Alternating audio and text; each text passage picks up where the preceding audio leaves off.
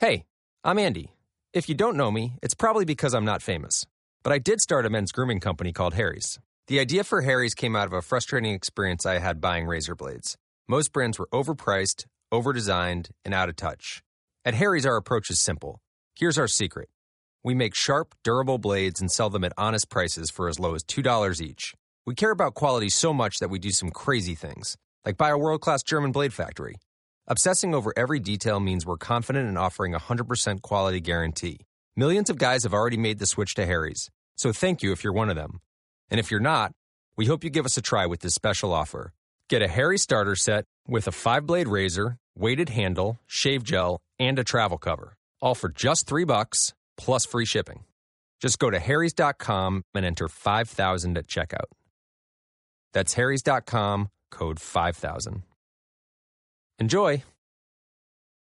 Discover personally how the Word of God can affect a change in your life through the ministry of Bishop Dag Heward-Mills. Dag Heward-Mills is the founder of the Lighthouse Chapel International, a denomination with over 2,000 branches worldwide. He is a healing evangelist and the author of several best-selling books. He is also the pastor of the First Love Church, a campus ministry with over 200 branches. The First Love Church is a vibrant church with young, energetic people full of first love for the Lord. Now listen to Dag Heward-Mills. that draws us to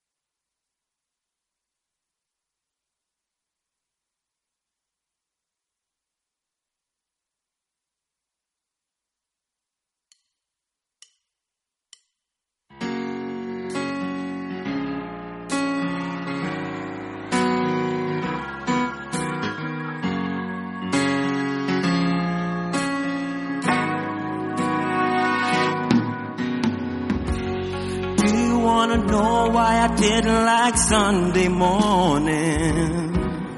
Mm. I wasn't born again. I never read my Bible and I ever, ever prayed at all. But I was saved on a Sunday. Oh. That's why I really,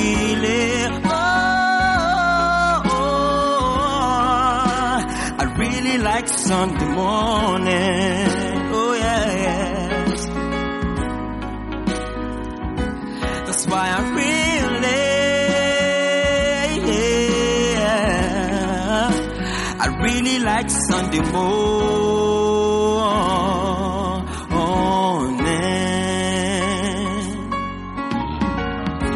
Sunday morning is my time. I'm gonna seek the Lord.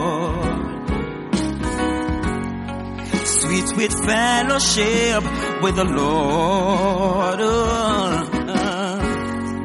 Sunday morning is my time. I'm gonna work for Jesus.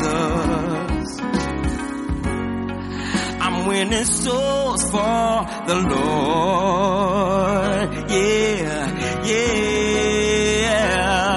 That's why I really,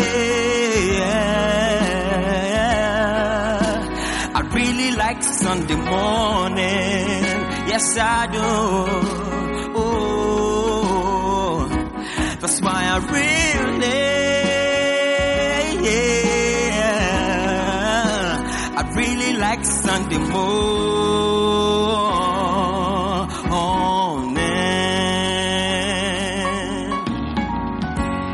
Let me tell you what I do with my Sunday morning.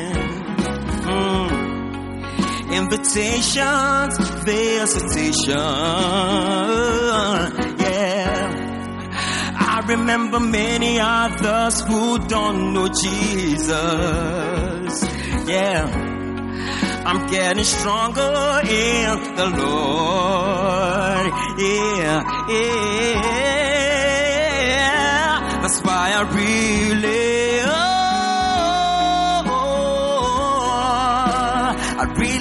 Sunday morning. Yes, I do. Do you like Sunday? That's why I really, oh, oh I really like Sunday morning.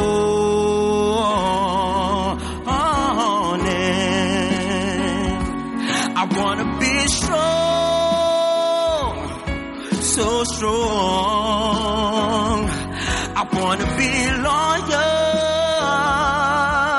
to Jesus. I wanna be steadfast so steadfast, yeah.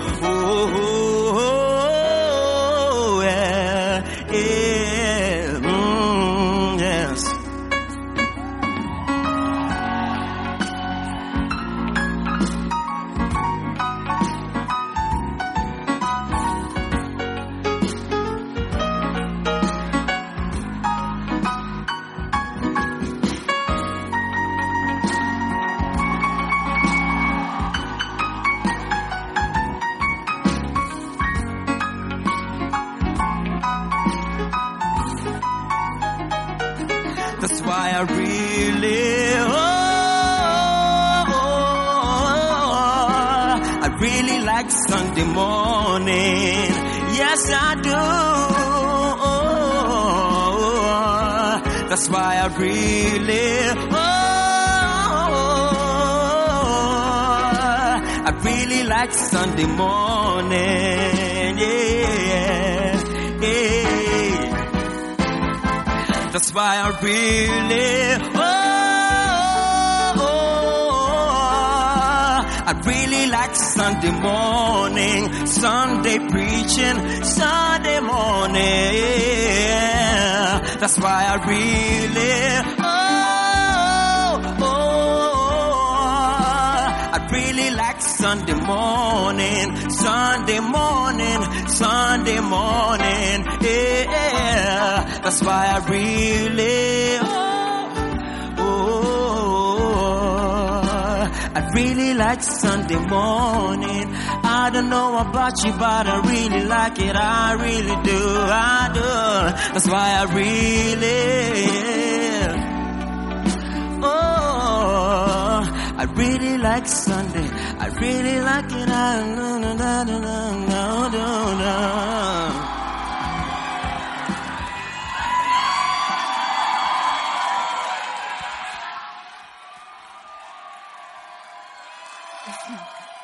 Amen. It's testimony time. Do you love testimonies? Ladies and gentlemen, help me welcome Mimi to share her testimony with us. Why don't you put your hands together for her?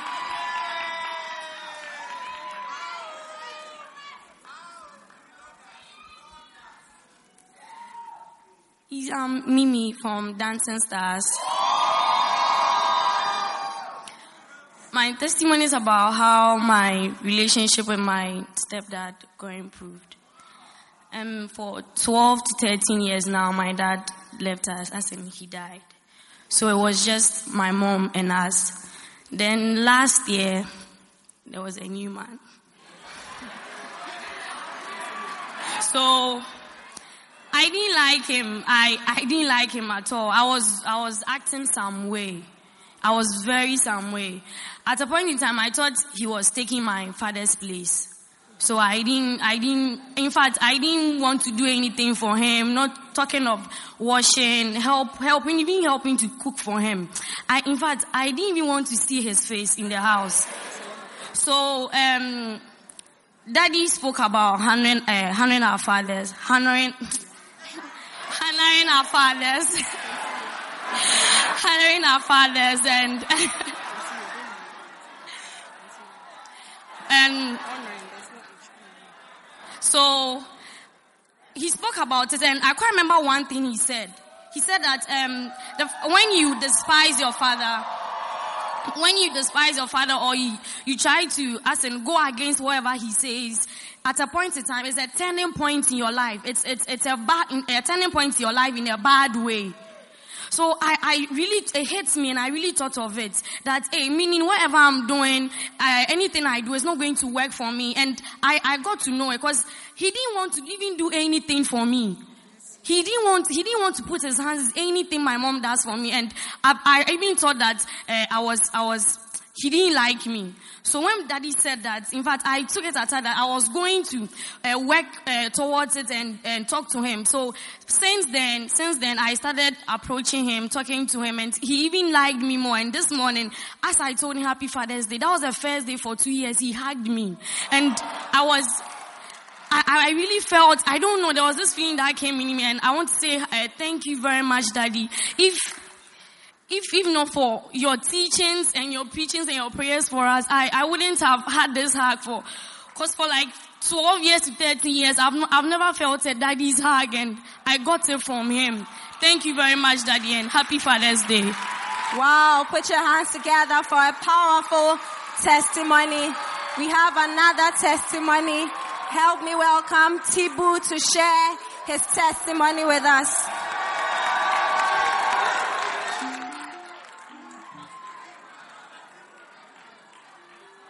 Hello, everyone.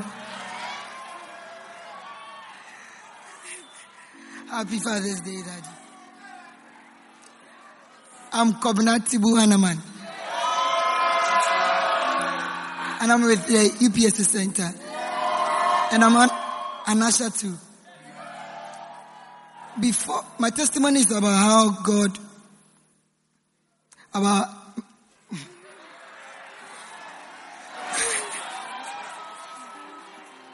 My testimony is about how daddy's messages made me have a better relationship with my parents, especially my mom.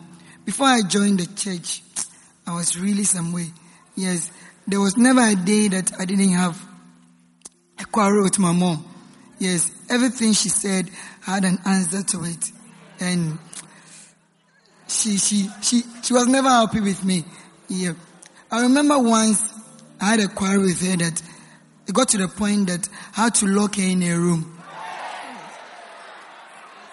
I, yeah. I, I don't know who opened her, but she came out eventually. Yeah, but as I came to church, as I joined the church, as I kept coming, I heard daddy preaching about honoring your parents, your mother, your father, and it really touched me. Yes, and he showed us the importance of honoring our parents. Now I have a better relationship with my mother because of the messages of daddy. Yes, so on this special day, I just want to say thank you to God for giving us a wonderful father in Bishop Dag. Yes, so I want to thank God for all the pastors in this church. Thank you very much. Amen. Put your hands together for a powerful testimony. We have another testimony. Help me welcome LP Elaine to share her testimony with us.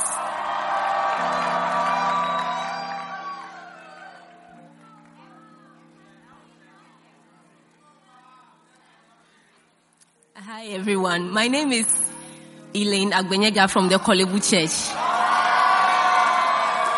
My testimony is about how daddy's messages on honoring our father has helped me to have a better relationship with my father that I've never known, I've never seen and never lived with for the past 29 years.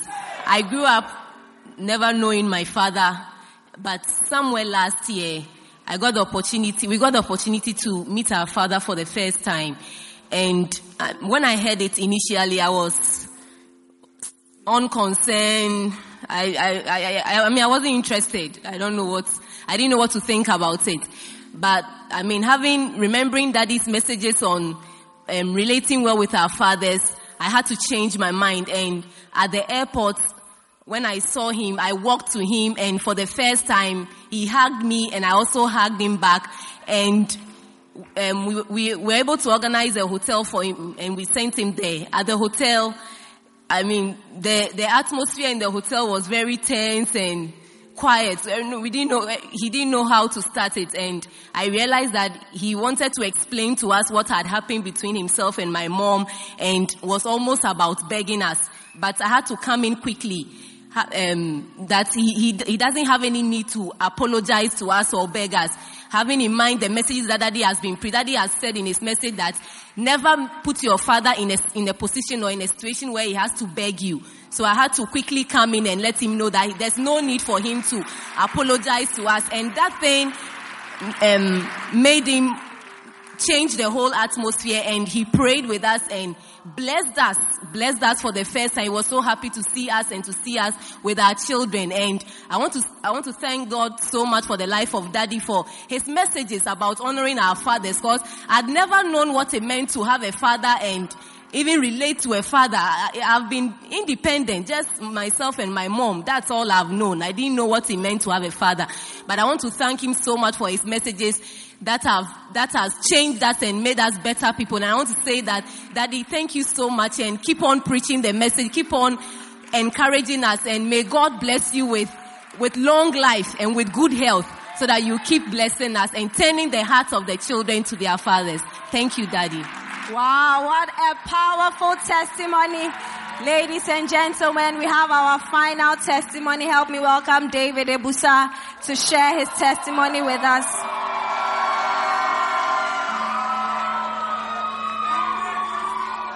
Happy Father's Day, Daddy. Um, my testimony is about how Daddy's messages has helped to um, repair my relationship between my father and I. Um, for some time, my dad actually, I mean, I was like one of the children to my dad. And I mean, I wasn't any special person. Um, actually, I was, I was even branded a black sheep because when I joined the church, I was, I was, I was causing trouble to the family because I come home late and all that. So it was a trouble. So I was thinking about how to come full time and he, at a point, opposed my coming full time because he didn't understand why I should finish the university and then decide I'm going to serve God. I mean, it's like there's no surety of money and all that. So, but eventually, as daddy was preaching one time about honoring fathers and all that, one, I mean, whenever I hear him preaching about such things, I always take my phone and text my dad. Sometimes I tell him how grateful I am to God I have him because I thought that probably my life would have taken a different turn if I was born to another person. So I believe that he being my father has guided me no matter what, I mean, how we've related. I believe it is, I mean, his presence in my life has caused me to be where I am. Notwithstanding of what he, has, what, I mean, whatever. One, one time he made a remark, one time he made a remark that his, I mean, that his children are not in touch with him. And he made a remark that I am the only one who keep, I mean, updating about my life and what is happening. And someone who even gave an ultimatum one time to either stop the Bible school or cease to be his son. At a point, I mean, just recently, um, I, I lost my mom and he made a statement that if the waiting for the funeral will affect my going on missions, I can even go and, I mean, but I was, I was surprised. I, I, I couldn't believe it that he was now in full support of everything I'm doing. And even recently also, he made a statement about my beloved. I, I told him, I told him, I told him, I told him about my beloved, about the person I wanted to marry. And then amazingly, he said she's a good girl. And I was like, ah, he has actually met him, her once. So I was surprised he said, and he said, oh, he, has, he, he knows people when he just meets them. So he knows she, he knows that she's a good person. And also because, I believe also because he trusts me to be, to make a, a good decision because I'm a, I'm a Christian and I'm a pastor and that. So I, I would like to appreciate Daddy for his messages, for encouraging us to continue to honor our fathers and, I mean, not be issues or problems to our parents. So I would like to thank you, Daddy, and happy and a blessed Father's Day to you. Thank you. Wow, ladies and gentlemen, how many of you were blessed by the testimonies? The moment we have been waiting for is finally here. It is time for the word of God. Ladies and gentlemen, we are so blessed. Bible says that though we have many teachers, we do not have many fathers. But God has blessed us with a father. And if you are excited as I am, make your loudest noise on this special day. Let's welcome our father, our daddy, our prophet,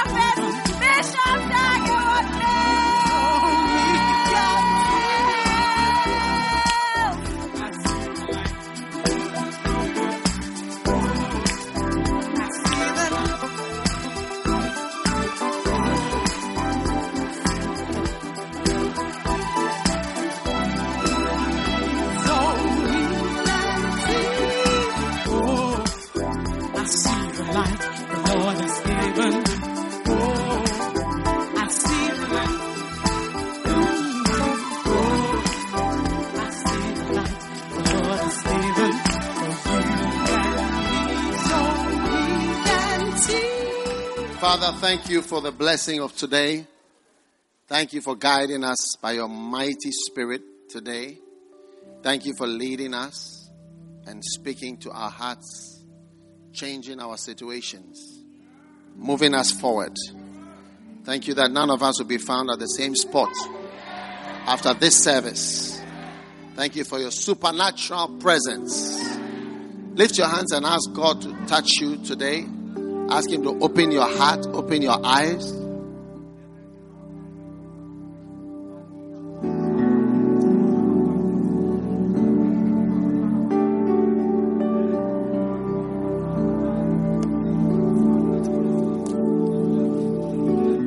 Yes, we give you praise, Lord, in Jesus' name. Amen. You may be seated. Psalm 71.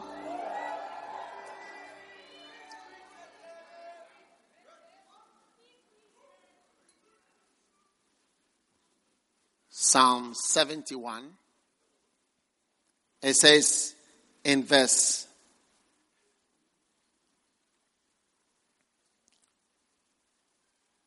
nineteen, Thy righteousness also, O God, is very high, who has done great things. Amen. O God, who is like unto thee? Verse 20. Thou which hast showed me great and sore troubles shall quicken me again and shall bring me up again from the depths of the earth. God is saying here to you that in spite of the troubles you've seen, and in spite of how low you can sense in yourself that you have gone, He will bring you up again from the depths of the earth. Amen. This is your prophecy for today. And verse 21, verse 21, thou shalt increase my greatness and comfort me on every side. So I prophesy to every dry bone here today who has seen troubles that are written in verse 20. Verse 20. Yes. Sore and great troubles. You know, if you live a little bit, you will also be able to write the Psalms. no, when you are young, you don't understand all these verses. But if you stay around for some time, you will be able to write some of these psalms yourself. Your, your, your, the psalms are songs. Your songs will sound just like this. Thou hast showed me great and sore troubles, but thou shalt quicken me again and shall bring me up again from the depths of the earth. So, yes, things are not always shining always smooth. Sometimes the troubles that we see, you just wonder whether you've been selected for troubles. Like something has identified you to just have trouble after trouble. But I prophesied according to the word of the Lord to you that he shall increase your greatness and comfort you on every side. Hallelujah. You know, the Holy Spirit is called the Comforter. When I was younger, I always challenged God on that name that He has given to the Holy Spirit. Comforter. Like, why? There should be some other powerful word. But as you live along, you realize that you need the comfort of the Holy Ghost. And I prophesy to you, whatever sore, whatever trouble, God is comforting you on that trouble in Jesus' name. And He is surely increasing your greatness. Father, I thank you. Everybody pray that this scripture will be fulfilled practically in your life. Father, I thank you for these great words. Thou shalt increase my greatness and comfort me on every side. That means every department, every area, every segment, every part and aspect. God is releasing angels of comfort and healing your painful situations and increasing your greatness in the earth. Receive it in the name of Jesus. And may these words come to pass practically in your life in the name of Jesus Christ. Father, I thank you that everyone under the sound of my voice is destined for greatness, is destined for comfort, is destined for restoration. We give you thanks and we give you praise in Jesus' name. And everyone said, Amen. God bless you. You may be seated.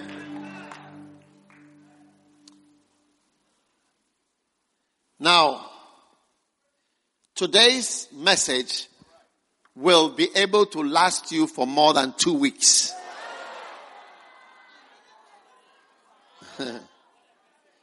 because it is a very important message that you cannot chew in one moment. Luke chapter 15, I am talking about how to fulfill, make prophecies come to pass in your life. And the prophecy we are talking about is the prophecy of your greatness. Uh, Uh, we, are, we are heading in only one direction, and it's greatness. Everybody say, I'm heading towards greatness. It's only a one way road. There are no other side roads. It's greatness. Now, this is a very important message, and I want to beg you, those who are listening live and also by whatever method, this is the master keys to greatness. And uh, each of them will apply to you somehow. Now, master keys. Luke 15, verse 11. And he said, A certain man had two sons. The younger of them said to his father, Father, give me the portion of goods that falleth to me. And he divided unto them his living. And not many days after, the younger son gathered all together and took his journey into a far country and there wasted his substance on riotous living. And when he had spent all, there arose a mighty famine in that land, and he began to be in want. And he went and joined himself to a citizen of that country, and he sent him into his fields to feed swine. He would fain have filled his belly with the husks that the swine did eat, but no man gave unto him. And when he came to himself, he said, How many hired servants of my father's have bread enough to eat and to spare, and I perish with hunger? I will arise and I will go to my father, and I will say to him, Father, I have sinned against heaven and before thee and I am no more worthy to be called thy son. Make me as one of thy hired servants. And he arose and came to his father. But when he was yet a great way off, his father saw him and had compassion and ran and fell on his neck and kissed him. And the son said unto him, Father, I have sinned against heaven. Amen and in thy sight. I am no more worthy to be called thy son. Yeah, because there are certain things when you do, you are not really a son. You know? But the father said to his servants, Bring forth the best robe and put it on him. Put a ring on his hand and shoes on his feet. And bring forth the hither the fatted calf and kill it, and let us eat and be merry. For this my son was dead and is alive again. He was lost and is found. And they began to be merry. Now his elder son was in the field. And as he came and drew nigh to the house, he heard music and dancing. And he called one of the servants and asked what these things meant. Like the sound he was hearing, the dancing, the music. And he said unto him, Thy brother is come, and thy father has killed the fatted calf, because he has received him safe and sound. And he was angry and would not go in. Therefore came his father out and entreated him. And he answering said to his father, Lo, these many years do I serve thee. Neither transgressed I at any time thy commandment. And yet, thou never gavest me a kid that I might make merry with my friends. But as soon as this thy son was come, which has devoured thy living with harlots, thou hast killed for him the fatted calf. And he said unto him, Son, thou art ever with me, and all that I have is thine. It was meet that we should make merry and be glad. For this thy brother was dead and is alive again. I told you, you are going to revive again. He was lost and is found. Amen. This is the story I started preaching from when God anointed me in Suhum. This was the first message I preached when I came back from Suhum in 1988. So it's always a special um, story to me. And I think that this story gives uh, some of the credentials of who Jesus Christ was. That is not a, it was not a man. This is a God story.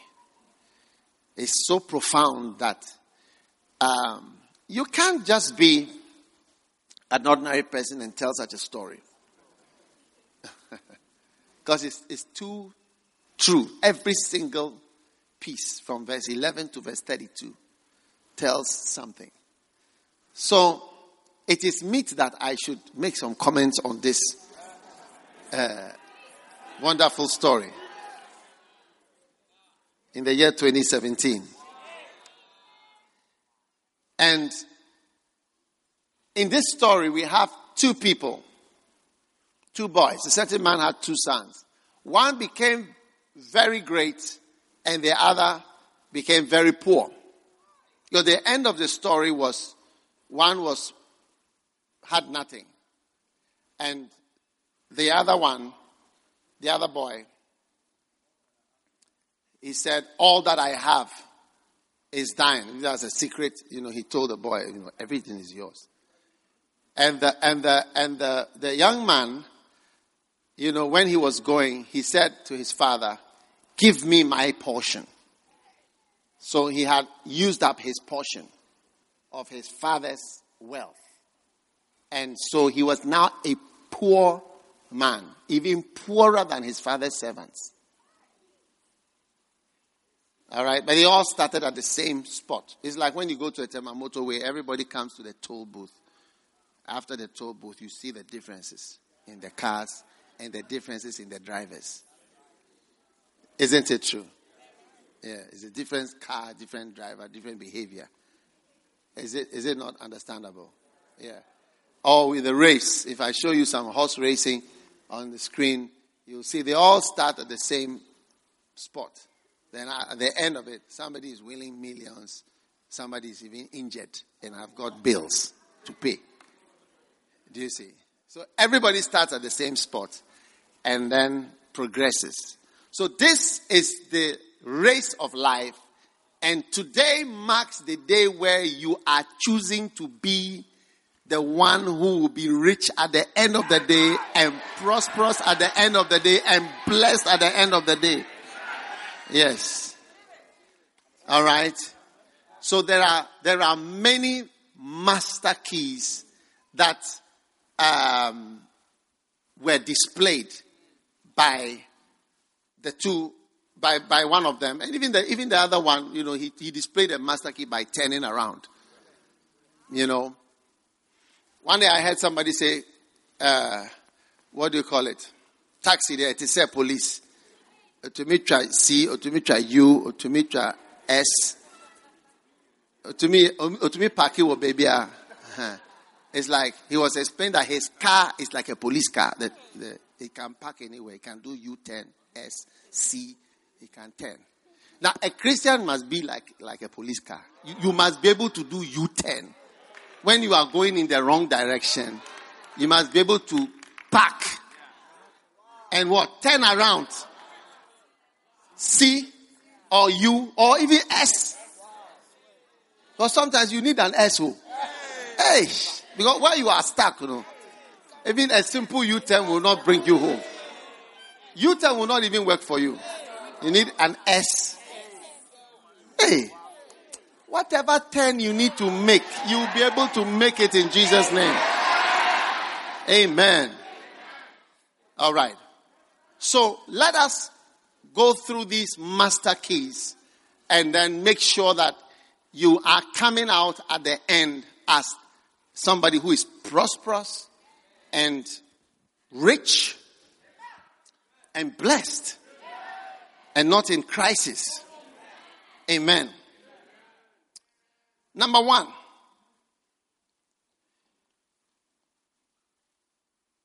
Key number one. Do not follow the ways of youth. Youthfulness. Psalm 25, verse 7. This is a master key. It says, Remember not the sins of my youth, nor my transgressions according to thy mercy. Remember thou me for thy goodness' sake. So in this scripture, you see that there are things that young people do. And there are many people wearing cloth. They have tied themselves with some mama and they are going to church and you have no idea how groovy they were some years ago when they were small enough to wear dresses. Now they are too big. They have to wear cloth all the time. Yeah. You'll be surprised. So he says, remember not the sins of my youth. And in 2 Timothy 2.22, he says, flee also youthful lusts, but follow righteousness. So a young person can flee from youthful lusts, follow righteousness, faith, charity, peace with them that call on the Lord out of a pure heart. So as a young person, who is going to be great, you must know that there are some things that are specifically problems for young people. All right? Now, you see, it is, it is okay to be very bad, then later you come and turn around. But God also recognizes those who don't go that way. And then also, sometimes when you go that way, you rather bring upon yourself certain problems which you can't recover from. Do you see? Yeah. You know, many of the problems we have as adults are from the youth. This origin is from your youthful sins. They are the problems that stay with you. Do you see? Yeah. So, if you play around when you are young, um, yes, You know, you can turn around and say, I'm sorry, I've changed. But there are a lot of things that haunt you and follow you. Not only memories. Not, don't, don't think of memories. Think of more than memories. They actually plague you and make you, uh, affect you for all your life. So rather, a young person can follow. You see, this was Timothy, 2 Timothy 2.22.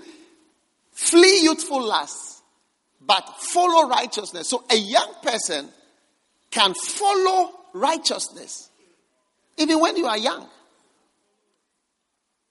Virginity is possible. Purity is possible as a young person. When an older person is pure, it's not as great, pure sexually, it's not as great as a young person. You, you, nobody even is looking up for you now. And you say you are pure. You get what I'm saying? People have stopped chasing you. And you say you are now pure.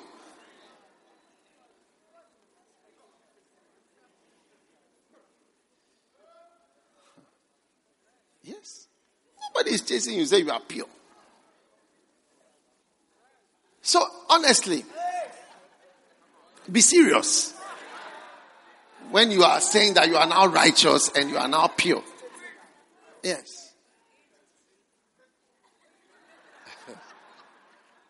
The Coca Cola bottle has become a canned cook. And now you say that you are living in purity. Hey. So, a young person can follow faith charity, love, peace with them that call upon the Lord. So, Ecclesiastes chapter 12 and verse 1. Put it. Ecclesiastes 12, verse 1.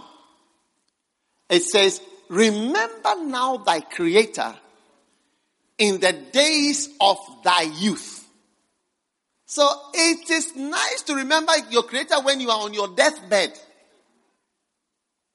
And when you are dying or when you are old and when you can't get any good work to do.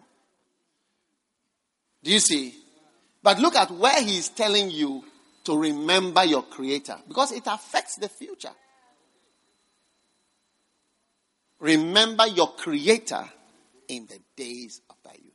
You remember when Pastor Chris uh, Oyakhilome came to Ghana? I was with him and he was telling us, you know, he was a fellowship leader in the school, um, school fellowship. Hmm? Secondary school. What do you what do you call your schools? I don't know if it's SU in Nigeria. I don't know what it's called, but I'm sure it's the same thing. Yeah. You get it? Yeah.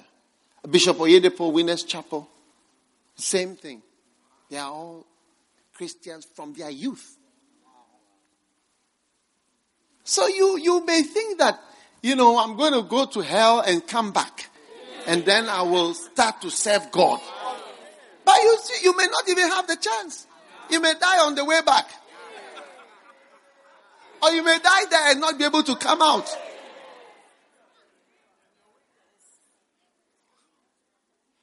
There's a film I once watched. It's called, I think, Flatliners.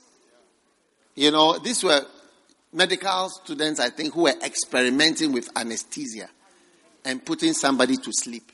So they put the person to sleep, and the person goes to sleep, and then they bring the person back. You know. So, you know, you, you keep doing it. They were doing it. And then they'll be watching the heart and everything. And then, okay, then they bring him back. You know, and one time, you see, you can tip too much and then you can't come back. So, I tell you, it's, a very frightening. If you don't have that heart, don't watch that film because you'll not be happy. Yeah. You, you say you may try playing certain things, but you won't be able to return. And I, I think one of them went and I, I think he didn't come back. One, one of them died, I think. Yeah. Uh, they were they were just experimenting. They were it was like when you are unconscious, then we we check this, and so it's like medical students. You are playing games with uh, anesthesia and going unconscious because they know how it works. So you may be playing the fool with many evil things, but you may find yourself not able to return. Yes. So remember your creator, and I want to tell you, you know, that there are many young people who are pursuing God from their youth. From their youth. Not that they've gone, they've done everything and they've come back. And you are also following and say, yeah, I also want to try anesthesia and see how, how much I can go unconscious. That's how Michael Jackson died. Same thing. They were giving him this drug that puts you to sleep. Well, there are all drugs that make you sleep. We have different, different types of drugs. Some that just make you a little drowsy so that you don't feel what they are doing. You know, sometimes when they are doing a, uh, what is endoscopy and so on, they give you something so that you don't feel the tube going into your mouth. But it's not really painful, but it's very uncomfortable and difficult. So just, you know, you are sort of, so we have different levels. You can play with a level and you never come back. So there are people that are serving God from their youth. Second Timothy 2.22, it says, flee youthful lusts. Run away from it. Don't think to yourself, I need to try my virginity out to see whether it is something I can try a game with. You may not, you may not come back. And then the person who strikes you may be somebody with an evil spirit and one contact. Remember last week, the other day I was showing you the rabies. Yeah. You see, it is a bite, physical. That is why you shouldn't have amulets and charms and physical things, even contact, even laying hands. Bible says don't touch people suddenly. You don't just always lay hands on anything and everyone. Because each contact can lead to the transfer and transmission of a power, of a spirit. Yeah. I remember a certain sister was giving a testimony. She said, Oh, as for fornication, I have fornicated with a number. But she said, from a certain particular person. Even before that person, she, she did not change. There was this person, there was this person, there was this person, then a particular person. He said that was the point at which she changed. Yes. You see, all those other people probably have not transmitted the spirit, but from a certain point onwards, it was gone. So I am saying to you, it is possible to remember God as a young person. And it's one of the master keys to uh, greatness. Because the Bible says a certain man had two sons, and the younger, the younger of them, said it was not the older one. The older one had more sense. The younger, in the youthful state, said, Give me the portion of goods that falls to me. So it was the younger son who totally ruined his life by following the sins of the youth. So I'm saying to you, a young girl, keep your virginity if you have it. If you don't have it, keep your secondary virginity. That is virginity from now. You are a secondary virgin. Yes. It's a type of virgin. I'll give you, I'll give you, you see, you, you think I'm, I'm just making up a word, but for instance, with infertility, infertility is where shh, somebody cannot have a child. Okay? But when a person has had a child before, but after some time is not able to have a child, then we call it secondary infertility. Yes. So, is it not true? Doctors? You are, there are doctors. All these people are doctors. They can tell you whether I'm, I'm just uh, speaking words. So when I say secondary virgin. It's like maybe initially it's lost, but from now It's a new condition that is coming on you from this time onwards in Jesus' name. Receive it in the name of Jesus. Yeah.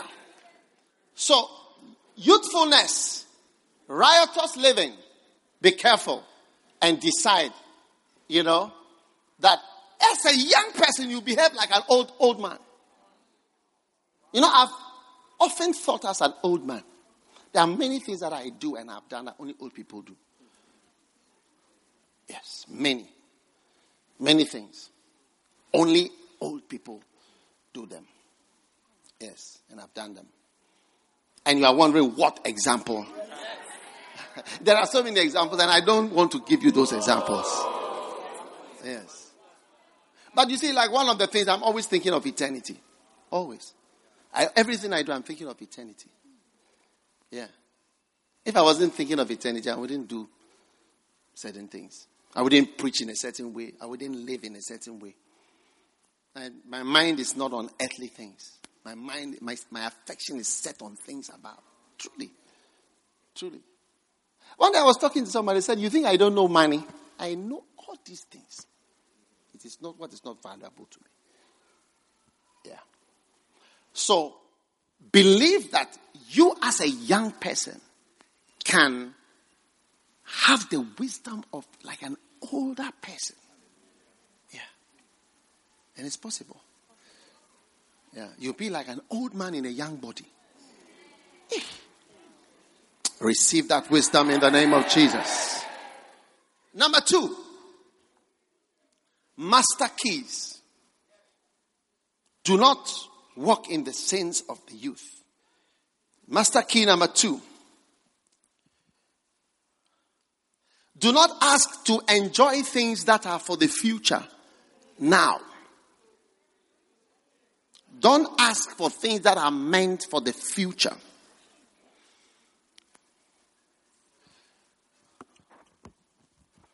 Don't even ask. So the younger one said, Give me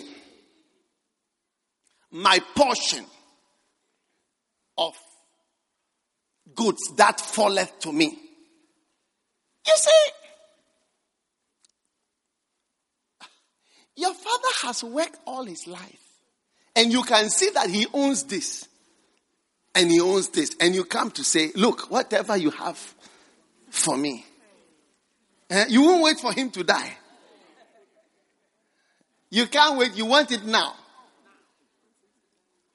So, having things that are for the future. You, it was, he would have had it. It was for him. But forcing to have things that are meant for the future now will destroy you because you can't even handle it. Love. You want to be loved when you are not yet time for love. You have not reached yet the time of love. You want to fall in love now. When you've not yet reached the time of love. Huh? You want a boy to love you. You are 19. You cannot marry for so many years. 16. 17. And you want, I love you. You want to hear it? Hold me. Carry me. Kiss me. Touch me. And you've not yet reached the time. And it is for you. Because somebody is going to come to you and love you. But you want it now. Sex is for you. If tonight when you are bathing, check your organs, they are there. They are all ready and capable. They are only made for one thing. but you want the future now. Give me what is for the future now. Yes. Hey! Give me the future. Something grown ups are doing.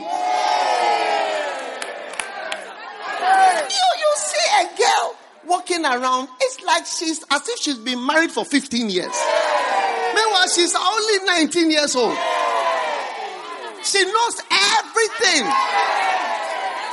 You know everything. How do you know everything?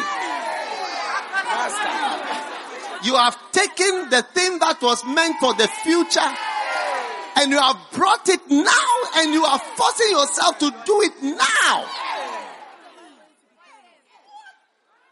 And each time you do that, you lead yourself because you, you can handle it.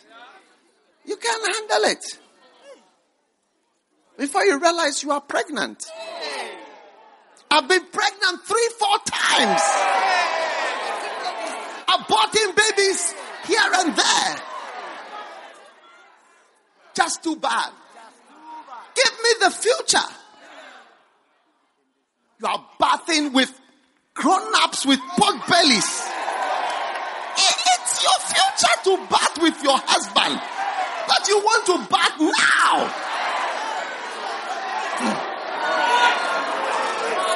Hey!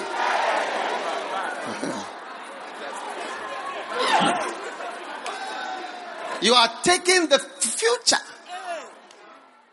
Things that are for the future. Give it to me now. Immediately it's not before. Because my organs are working. They are working. I need it now.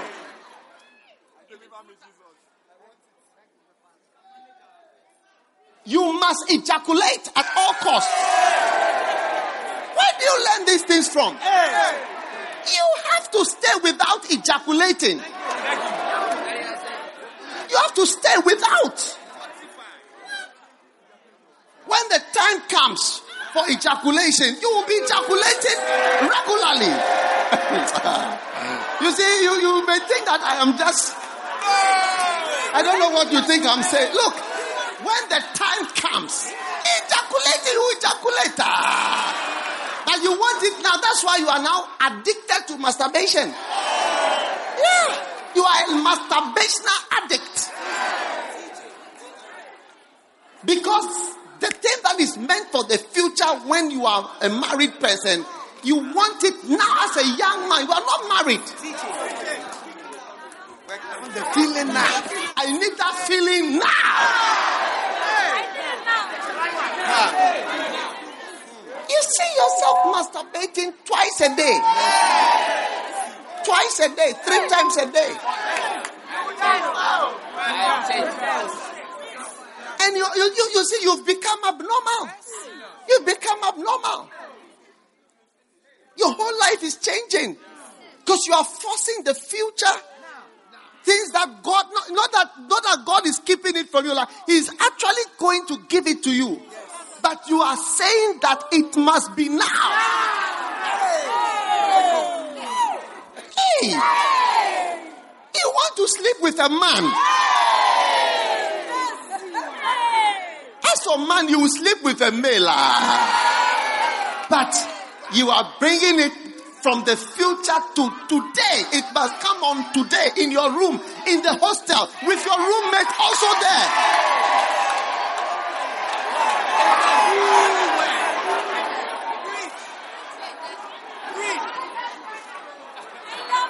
Give me my portion now.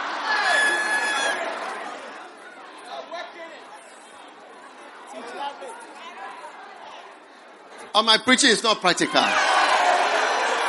It's not practical, you see. You don't fully understand it. Eh?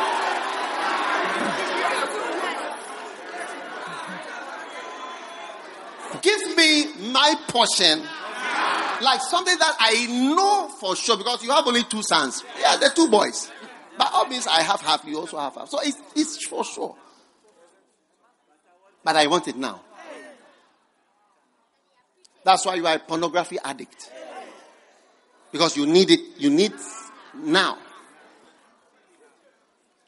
from today, whatever causes you to be a pornography and masturbational addict, you are delivered from it in Jesus' name. Your next ejaculation is on your honeymoon day one. That's your next ejaculation. I'm scheduling the date of your next ejaculation. Tell your neighbor, the man knows you are here today and he's speaking to you prophetically.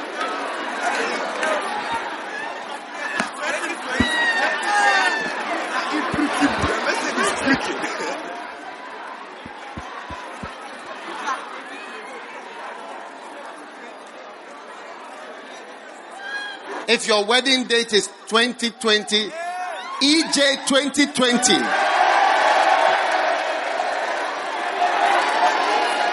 EJ, EJD, expected ejaculation date. E, EED, EED. Expected ejaculation date 2020. That's it. Close the shop now. Sit down, sit down, sit down. Hey! Are you here or you are leaving? Master keys to greatness. Don't take your future today. Another thing that people destroy their lives and take away the greatness is that I must have the money that I will have in the future. I must have it now. So they go for a loan.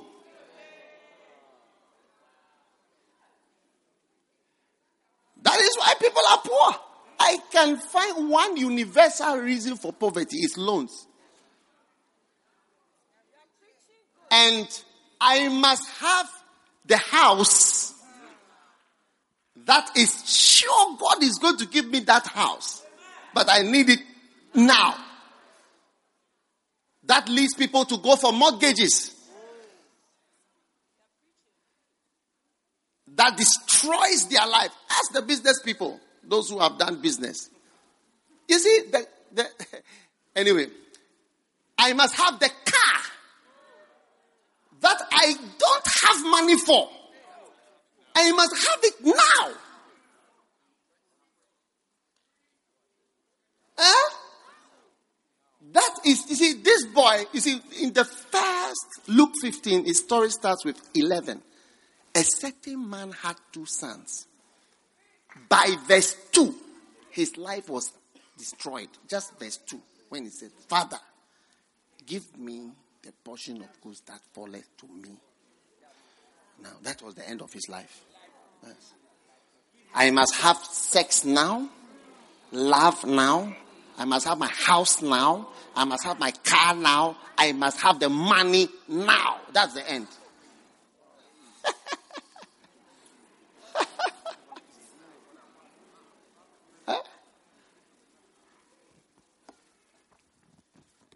You don't have it. And you don't have it. All poverty, even Ghana's poverty and business people. When you see me doing fundraising, so we are raising money to buy speakers. No, but people are not able to give much. All the reason is loans, debts. So, you know, my father in law used to say, my wife told me, don't be impressed with all this. She used, he used to tell his children, these are all loans. Don't be impressed. When you see anybody in a nice car, in a nice house, first question, is it a loan or is it a real car? Is it a loan, this house? Is it a loan or is a real house?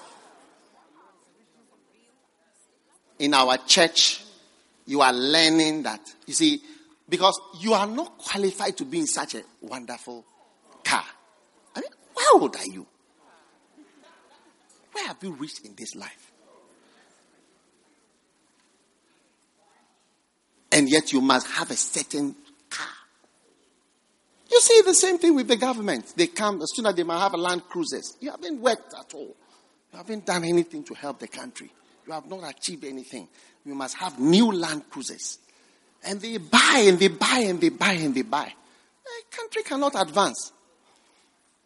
The country cannot. That's why there's so much lawlessness. Everybody, everybody says, hey, we can see that all these things you are doing is just, it's just a pretense.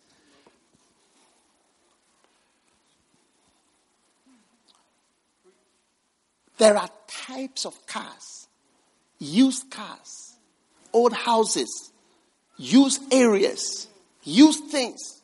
And at a certain stage of your life, that's what you qualify for. You qualify for that, that hole. You have to stay in that, that hole, that dark hole. You don't qualify for the other one. So stay there and make it beautiful. Bishop Oyedepo, who drives around in, um, flies around in jets. He, one of his major testimonies is his car, which he said was the most wonderful car, VW Beetle. He said everybody knew that he was in town when he comes. He's coming. He said he was blessed when he was driving that Beetle. That's what he, he was supposed to have at that time. You are forcing yourself to be something you are actually not. You are not there. So, all through your life, every time you extend yourself to have what you are supposed to have, maybe from God or in the future, but you want it now, distraction starts. This the verse 2 is the end of the, the boy. You don't have to even read on any further. Just by taking what was for the future today, you can even just close your eyes and say, This will happen, then it happened like this, then this happened, then this happened, there was problem, and this and that and that. Yeah. So decide to be humble. I live in an uncompleted house for so many years.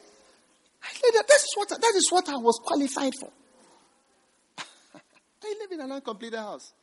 The first house that I, I live in, oh, uncompleted. For years and years I was there. The floor was the, the sand. The floor was sand. Yeah. I was in it. How can I be poor? How can I, I didn't go for any loan. Nobody has lent me money. Ah. yeah.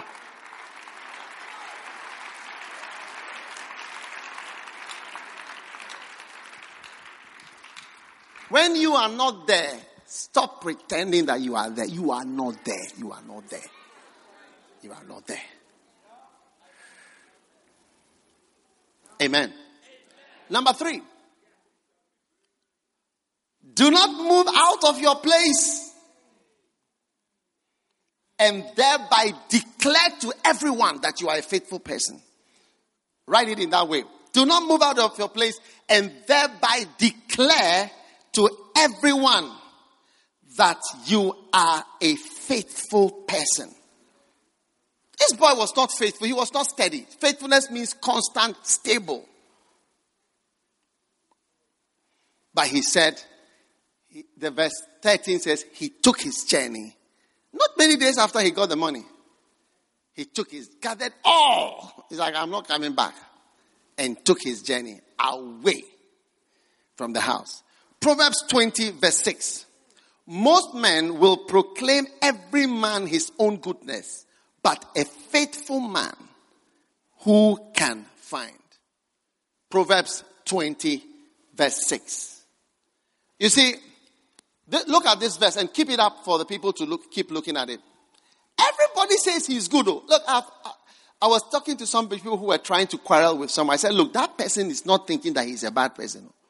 Everybody thinks he's good. When there are quarrels between people, husband and wife, beloveds, friends, churches, whatever. Everybody prays and feels that God knows that I'm doing the right thing. Do you think you are an evil person? Do you think you are evil? Do you think you are evil? There are people who think you are evil as you are sitting here. There are people who are bored with you. There are people who are bored with you. You, you also feel good. There are people who think of you as Charlie. You are just really some way. But you think of yourself as really good. That's why the Bible says that he that pleadeth his cause first sounded just. Like if you hear between two people, the one who speaks first is the usually sounds good. Till you hear the second part, say, hey, not knowing there's a part two to this whole thing. Everybody proclaims his goodness. But how can you know a good person? Proverbs 20, verse 6. He says, a faithful man who can find. So goodness is shown in faithfulness, steadiness, staying. Somebody who is there, not changing. That shows goodness. But said, but who can actually get a good person? That is why in every organization, even when you've been there for a long time, even when you are not non-performing, the fact that you've been around for a long time, it's like we, still have to deal with that reality that child, this guy has been around for a long time. Oh yes. Anybody who is faithful and stays for a long time, that's it. He is a good person. Oh yes. Just faithfulness. And I have by God's grace, so many pastors in our church whom I can just describe. I know that they are very good people. Lay pastors, especially, and full time pastors. They have been around for years. That only this one characteristic can tell you that this is a good person. Because some of you are so young, but will you be around in 10 years? You know, one of our pastors died, I'll be going for the funeral. You not, not you not see me going much for funerals. No, no, I don't. I don't have that culture. That aspect of Ghana culture, I don't have it. oh yes, I don't believe in that. I don't believe a funeral is a social event. I don't believe it's where I need to go and meet friends and be happy when somebody is sad. It's not my culture, and I reject it. you can say I'm a white man. I don't care. but the first branch of our church, the whole church, the first day I started, he was he was there. First day of the first branch till the last day that he died. Yes. First, it's been 25 years. Never, never budged three, three millimeters. Yes. Only that alone can tell you who is a good person. Only that. Yeah. How long have you been around? some of you girls, a boy is coming to speak to you some words with a bass voice you have never heard before. That's it. And before you realize, you say that you are, I'm going to my, uh, I'm going to uh, this and so and so church.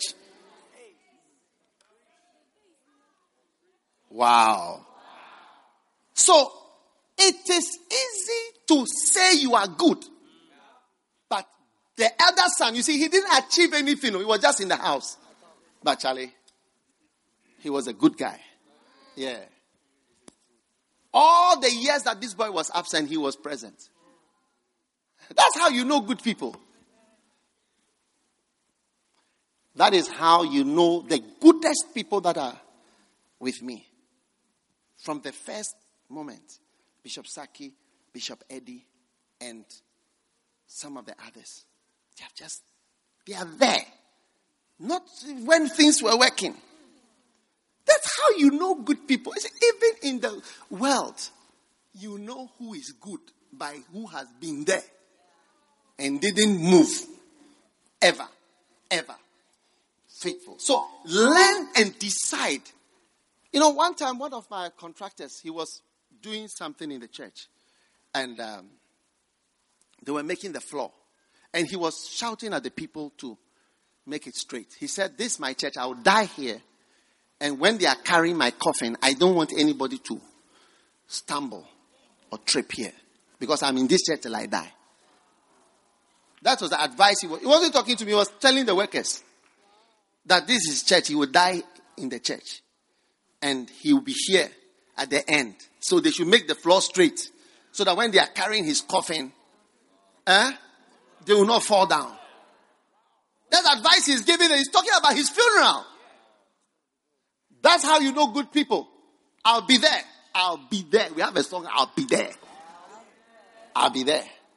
It's easy to be waving and to be happy. But will you be there? Yes, go by, sir. solid as a rock. That's how you know good people. And, you know, because I employ people, you know, there are people you, you can't, as you can't, um, avoid, not, not, I wouldn't avoid, you can't help noticing or acknowledging their everlasting presence. Solid. Yes. Everlasting presence. So those of you who are wavy today, if something changes, I'm off. If there is a move here, I'm off. Today when we were, when you, when, when, uh, when the drama team was acting yesterday, I remember Tiku. Remember Tiku? Yeah. I was wondering, where is she? You know? And all the different dramas we've had. You know, we want people who are present, everlastingly present. What do you think? Yeah. Good times, bad time, whatever the time is. He says, everybody will say he's good, but who can actually find a faithful man? That's really what you see. So you can say you are good, but I want to see a faithful man. Then I know this is a good man. He's just, uh, whatever happens, we, we raise up, we shake things, porridge comes, go up and down. When you look up your eyes, he's there. Hey, you didn't go. So where will I go to? Where will I go to? All the disciples, all the people left Jesus. And Jesus said, Are you also going? They said, Where are we going? Where are we going? Please, we beg you. Don't ask that question again. A faithful man who can fight. So I'll tell you stay and stay faithful to your words. Yeah, I've always wanted to serve the Lord. The things I'm saying, I'm not saying them now. I've been saying them for some time. Yeah. So everybody will say, I'm good, oh, I'm good, oh, I'm good. but how do we know good people? Look at faithful people. So, all of you singers, when you first came, you know, it's not about singing well. Ida has been singing for me since she was in school. She was in what first year, whatever. Just that's just after SS. Not a, not recent. So you may sing beautifully and nicer, but a faithful man who can find. Yeah. So the longer you stay, you see your credentials are rising. Yes. I remember Curtis, we were looking for him. We couldn't find him when we started at the at the Legon Hall Chapel. So there's a certain brother, okay, he can sing. Said, Where is he? Oh, he's not around today. He's going to tell me. So, okay, come walk like that. Up and up and up. Next week he'll come. Then he started to come. Yeah. Yeah. And and they've been around longer. You see, you see how beautifully they are singing now. You can see. It's easy to come around as a beautiful star, but Charlie, faithfulness, whatever happens, blastings, rebukes, up, down, we are in it. We have nowhere to go.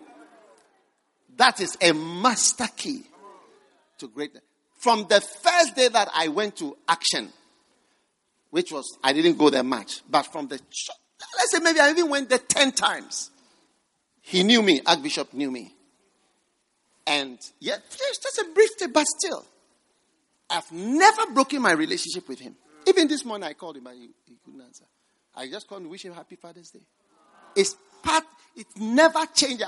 There's not, nobody can. I always inform the people around me if you don't like this, uh, you have to move because this is my line. Yeah. It's not, I don't need any input from you on that. Yes. A faithful man who can find. He is going to be a great person. Okay. So I've given you how many master keys? Three master keys. Give the three keys to your neighbor. Number one.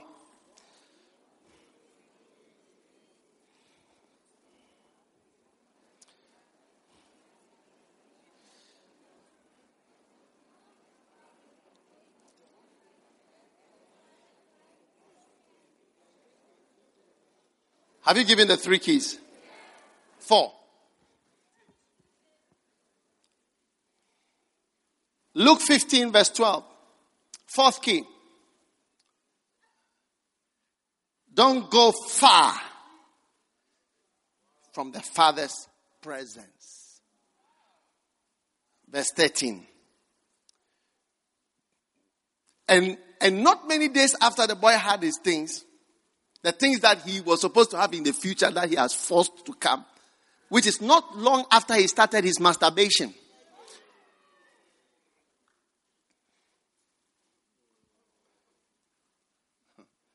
Not long after he got his mortgages and his loans. Not long after he got his love loves. Huh? He took his journey to a far country. Why not not even go to a country, but why far? So you see that people whose lives are far are different from people whose lives are near. I mean, it's an eternal principle. Even in Ghana, the roads that are near the Flagstaff house are done. If you are a road and you are far from the Flagstaff house, Charlie, it's your fault. It's your fault.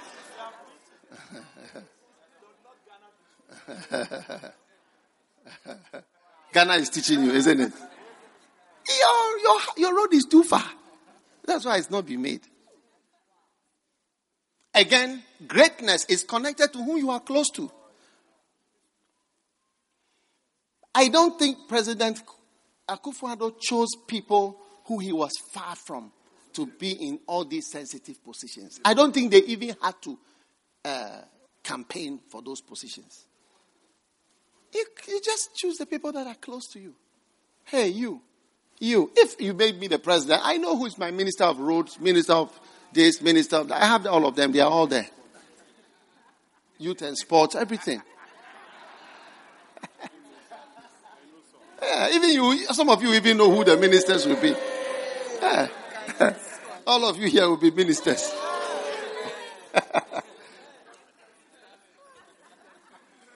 so he took his journey to a far country. And some of you say, oh, in our culture, we don't have to go near to your father. You don't have to be in a, it's a bad culture then. I'm telling you, it's not a good culture. Decide not to be a far person from today.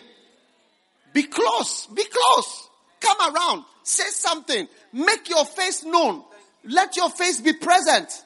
Be present physically near. Don't say, oh, I'm around, but only I'm at the back. It's not a good thing. Not a good thing for your life. He took his journey to a far. It's like, I don't want to be near you. You know what happens when you are near? Your faults are seen. And many times you don't want your faults to be seen. You don't want anybody to correct you because you see the way your mother is facing you at home is because she's near you. That's why she's telling you to wash your face. Ah, bath. She can say that you are not bathing. Nice girl, you don't bath.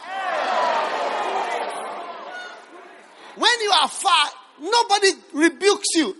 If you are far and I have to rebuke you, I will I will not rebuke you. I'll just speak softly with good English. But if you are near, you, I can even hit you if, if you don't take it. I don't hit people. I beg you, please. But I'm saying when you are near, you can receive a rebuke, shouting instructions, all those things, you know. So people who become far, usually there's something wrong with them. That's why they shut off and they move far. Yes. So decide I'll be near. Wherever you are, eh, you can be far away in another country. There are people who live in other countries, they are closer to me than people who are here. They are far in other countries, but they are closer. So, decide to be near. Because these are steps towards losing your greatness, going to a far country. Oh, you are going far. You are going away. You're not going to work well. That's why I decided to allow some of you in the Bible school to come to church here if you wanted to. Yes, because I realized that the further you are away, the more disconnected you are from what is happening. You don't even understand it. Far.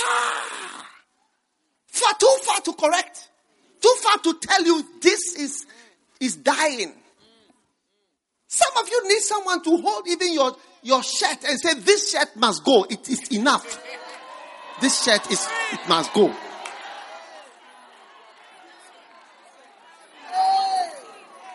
Yes. This must go.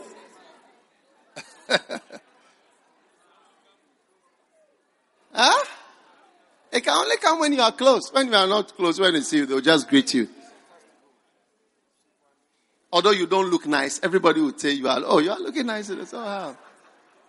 When you put on weight, they'll say you've slimmed.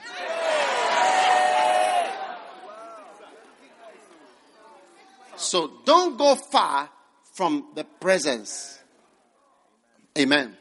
And God is going to take your life higher. The short time that I was in Tulsa, Oklahoma, I was there maybe three times. Can you believe it? I interacted with Kenneth Hagin himself. I took photographs with him. Yes. I never sat in the balcony. They tried to usher me. I said, Look, I'm from a far place. I don't know where I've come from. Yes, I came in a propeller plane. I, I used a propeller plane to come here. Only about eight people in there. I said, I cannot go far. Very dangerous aeroplane. I didn't know it was part of the planes. It was a short journey.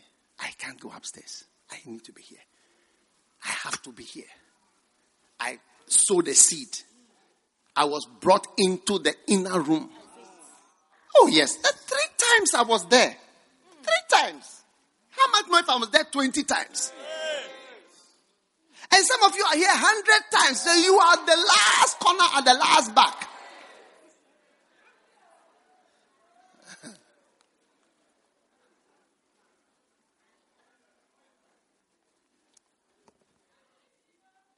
Number five. Do not waste your position. Amen. Do not waste your position. Now, many times God gives you a position. Don't waste it, oh. Don't waste it. When you move away, you are moving away from your place. Yeah. And um, it's difficult to ever take your place back when you move out of it. Very difficult.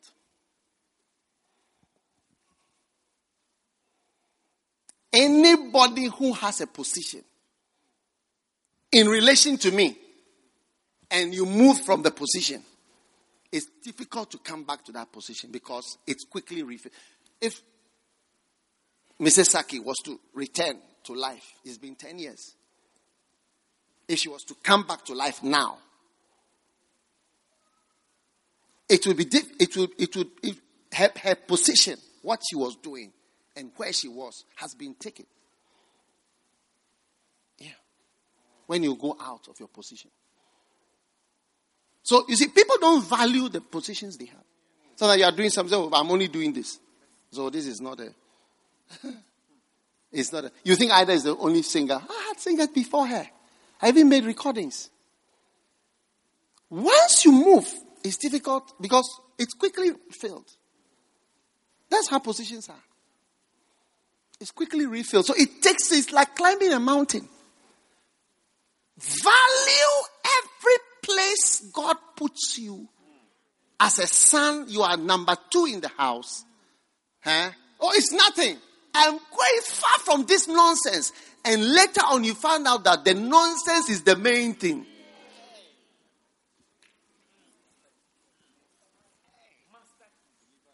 Debo, stand up. You see, how would I know you? I know you. So you see, you have a place. You have a place. And uh, many of you, I know you by name. I wouldn't know you. I wouldn't know you. But I know you. You have a place. But if you move out, no, sit down. You know, Father, let this not happen in Jesus' name. Amen. Sit down, sit down. I don't like using examples. You know, some of these examples are prophetic from the past, I know. So we cancel that in Jesus' name. Tell somebody, I'm not going to give my position to anybody where God has put me I am permanent in Jesus' name. I'm only moving higher.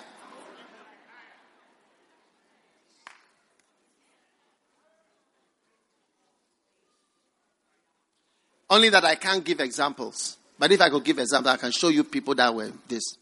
They move. Another person's camp. They move. Another person's camp. They move. Another person's camp. I can show you a lot of examples.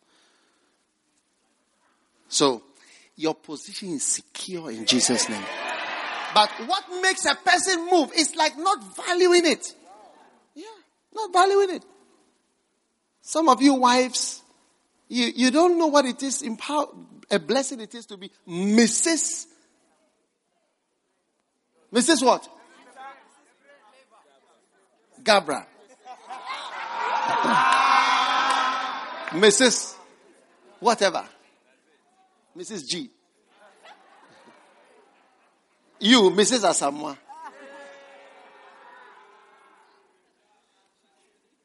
It's a great thing to be married to Mr. Iceberg.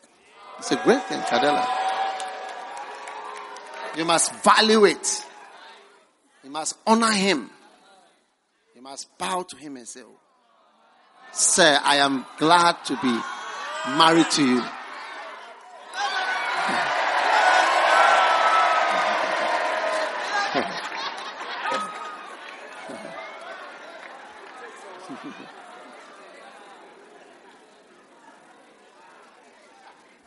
But when you don't value it like Vashti,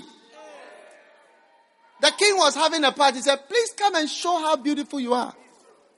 Where are some of your nice dress. And in those days, some of you are saying, oh, how can you ask your wife to come and be a beauty queen? Beauty queen in those days were not wearing panties like they're wearing now. It's a new thing, wearing panties to be a beauty queen. In those days, more than 4,000 years ago, they were not wearing panties. It would be beautiful clothes all over. And she would not do that. And she was used to her position. It's like it will always be there. But that time, I tell you, I, she stepped too far. There are some people I tell you, when you cross a certain line, you'll be surprised. And sometimes you can't even control them when you cross a certain line. But she crossed too far. That party was the turning point. He said, No, no, no, no. I've changed my mind. I've changed my mind. And you can't change my mind from the change.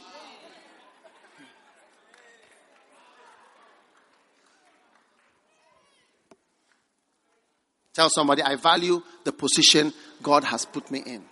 And you are, you are, you are going towards greatness. Number six, don't choose, don't choose the wrong lifestyle. He said, don't choose the wrong lifestyle and you are heading towards greatness. Luke 15, verse 13, he says, And not many days after the younger son gathered all together and took his journey to a far country and there wasted his substance with riotous living. Riotous living. That is a lifestyle. So your lifestyle, everybody's choosing a lifestyle. What lifestyle do we have? The lifestyle of the rich and famous. Isn't it? In the lifestyle of what? Lifestyle of bad boys. Lifestyle of bad girls. Lifestyle of parties. Lifestyle of what? Drinking. Lifestyle of fashion. Lifestyle of pretending. Always just dressing, hair, looking. It's a lifestyle. Oh, we have girls all like that. Lifestyle of boys. One boy after another. Yes. One boy, it will start now and continues. You see, you'll be in your 40s, you are still big, fat, you'll be still one after the other changing. Yeah, it's a lifestyle. So you have to choose the lifestyle, the style of your life. Yes. Choose it. But he chose riotous living lifestyle.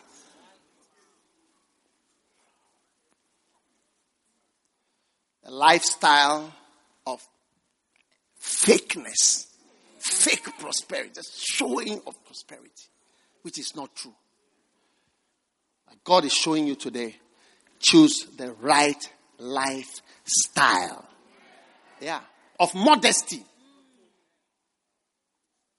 Choose it. Yeah. There are many things I want to give examples, but I can't give. The next one, number seven. Do not go for the symbols of wealth, but go for real wealth.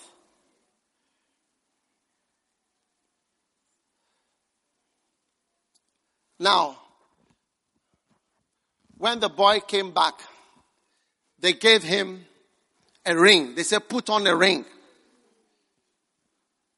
Put on a robe. Give him shoes, new shoes. And what else? Fatted calves and parties. Music and dancing.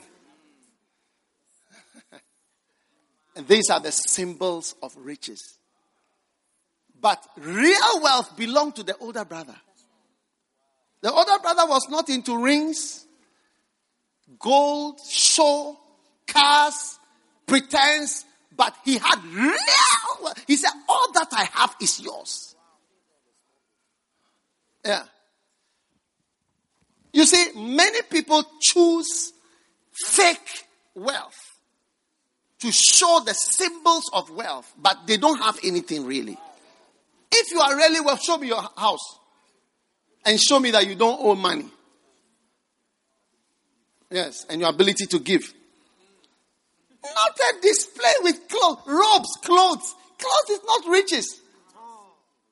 Poor people often display clothes, show outside, rings, wealth, out, outward wealth, which is actually not substantial. Real, he said, all that I have is yours. So, you see, you look at people, posh cars, rich looking houses, areas, and they have nothing. You can see when people have something by what they can give. And a lot of the businesses are owing here, owing here, owing here, owing here, owing here. Everything looks flashy. But the reality of really being prosperous is not by your car. Ah. When my father died, he gave his Mercedes Benz to my sisters, but it didn't pain me at all. I, I didn't get part of it.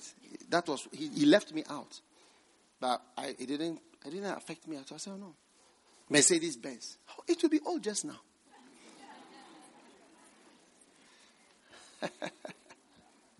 what is a rope? They put on you a robe, shoes a calf, music, parties, dancing. You are nothing. You are nothing. So you see, first lovers, you are going to be substantial. Not just outward pictures of wealth, but really there is nothing. Real wealth. Real wealth. Building houses, owning properties. Genuine wealth, not this show, show wealth of just symbols, symbols of outward, outward looking richness. But really, there is nothing much, just holes, deep holes, outward looking. As if it's something, but really, there is nothing. And you see, you, this one, you have to learn it when you are young. Because the people that are old, they can't backtrack. All the banks, uh, the businesses, even the government is so steeped in debt that they, they, they, they, they, consider as an achievement, the getting of a loan is an achievement. I, I don't consider the getting of a loan as, as an achievement, but the government is so steeped in debt that it considers when they've got a loan that they've achieved something. Is it not amazing? I would consider it an achievement if I'm able to build a road from Accra to Kumasi with concrete and mix it. And now cars are driving three lanes. We are not missing VIP buses and whatever. I would consider it as an achievement. I would consider an achievement that China has given me a loan or Germany has given me a loan or England has given me a loan. To me, it's not an achievement. That's not my lifestyle. Yeah.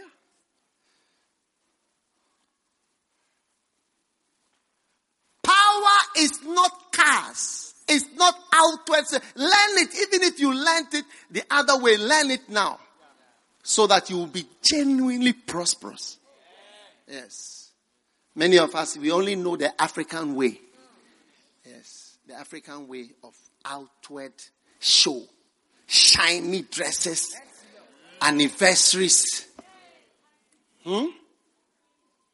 Anniversaries, parties, lot of clothes, funerals, come with Land Cruisers, show powerful money, shiny, dressing with golden shoes, with special golden things, watches, which are worth forty thousand, fifty thousand dollars, hundred thousand dollar watches. And it's like, wow, this is it. It's amazing. that the Swiss people who make those watches, they don't wear them. They, they make it for those who want to buy that. The real millionaires, they will never do all these things. So from today, you are declared a man of real prosperity and not symbolic prosperity in the name of Jesus Christ. Yes.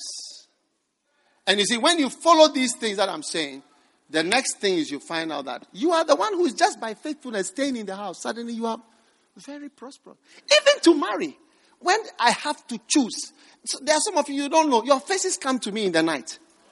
Yeah, there are people here, they don't have beloved. Their faces come to me all the time. Yes, God brings their face to me. Yes. Just being around, it, it, it, it, it, it makes the pastor even sense, no, there's a need here. There's a problem. It must be solved, and it will be solved in Jesus' name. You are prophetically declared great in Jesus' name. Number eight, build your house on a rock so that when the crisis or the famine comes, you will stand strong. Now, what happened? He says, But there arose a mighty famine. Now, as for famine, it will come. Now, what are you going to do? Ha! Obey. Otherwise, when the famine comes, and what is a famine? A famine is no more. No more.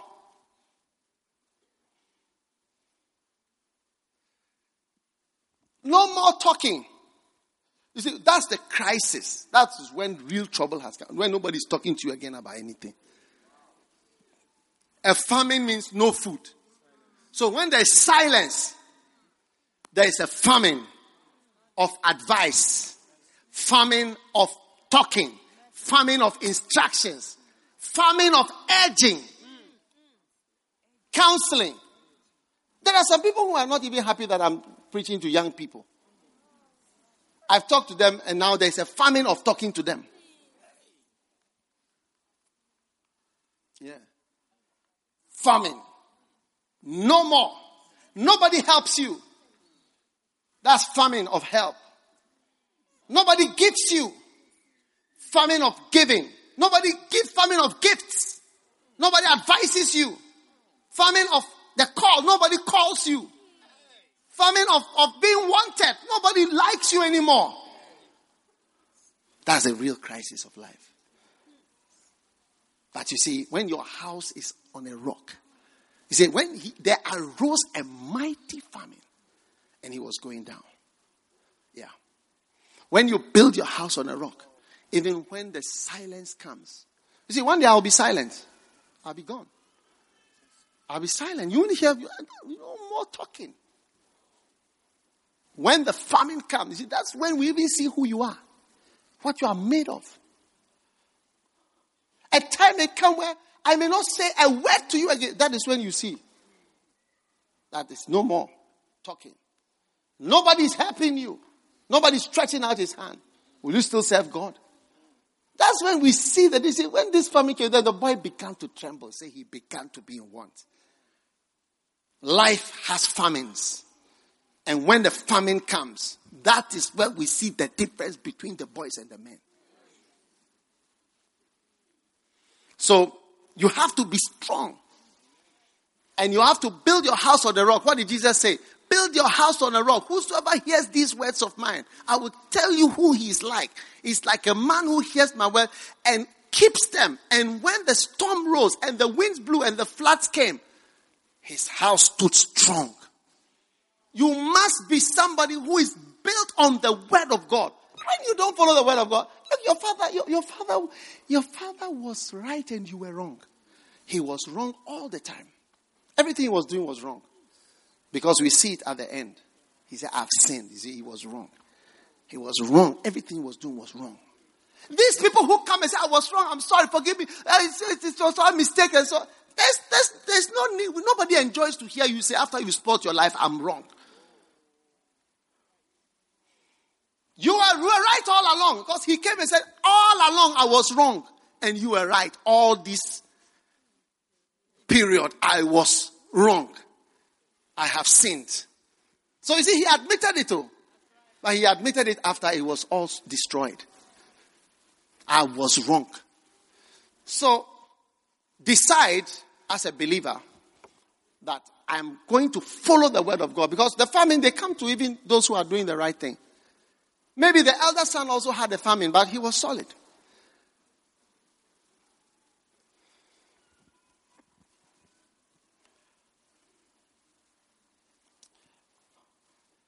You know, financial things, they don't matter at a certain point, but at a certain point in your life, you see that your world is crumbling. It's going down because you didn't build your house on a rock. Marital things. Maybe today there is a strong hand that says, do this, and you do it. But maybe a time will come there will be no hand. And things will just go as they are going to distraction. So do what is right because when the time comes when there is a famine, that's where we'll see the differences. The differences, they come in during the famine. Yeah. You know, I am still alive, but there has become, I've noticed, a famine of words from my mouth towards many people. I've noticed myself intentionally silencing up. I don't speak anymore. Yes. And a mind forms after years. That's dangerous. A famine of words. A famine of words. But you see, it's only if you've learned how to obey the word of God that you can survive. If you've not learned how to obey the word of God, you are done for. Even some of you, your parents are advising you all the time, still look at how it is. How much more of this? No more talking. It's you are on your own now. So, brothers and sisters, I tell you, he said, I've sinned because I was wrong. So, another point is, the next point is, don't sin. Don't do what is wrong. Do what is right.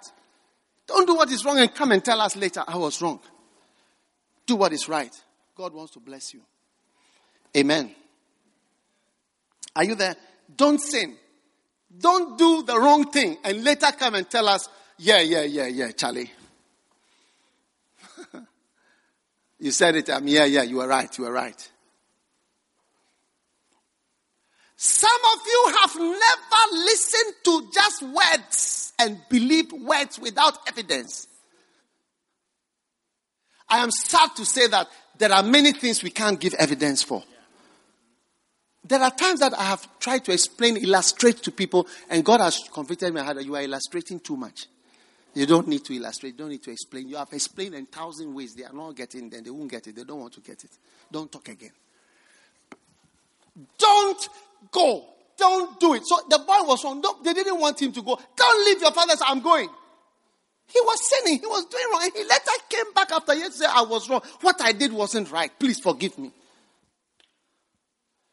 So don't let yourself go the way of sin and the way of wrongdoing, only to come back later and say, I was wrong in what I was doing. Decide to stay on the straight path. You know, one day I met pastors' children, and I was talking to different pastors' children. And I asked them, Have you been rebellious against your father before? A number of them had been. But there was one young man, he said to me, I've never had any problem with my father. From the time I was born till today. I've never found my father somewhere. I've never thought what he said was bad. I've never struggled with anything that he said. Never, not even once. He said, I don't know whether I'm normal, but I've never had any problem like that. And I notice I can see it in his life. Yeah. Decide to be somebody who does no conflict. You are doing And not that you are going to do the wrong, you insist, then later you say, you are wrong. Are you still around? Yeah. I'm talking about becoming great. Oh. I'm talking about becoming great. Step number one, I have just one more point, but what is step number one? Master keys. Don't follow the ways of youth. Number two, don't ask for things that are meant for the future. Such as what? Sex, love, ejaculations, kisses, houses, money, cars, wives that are for the future. Step number three.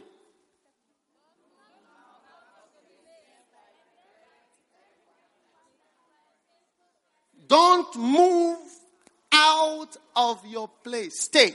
In other words, change this point to stay in the house. Change this one. It's shorter. Stay in the house. That's all. And prove that you are faithful. Stay.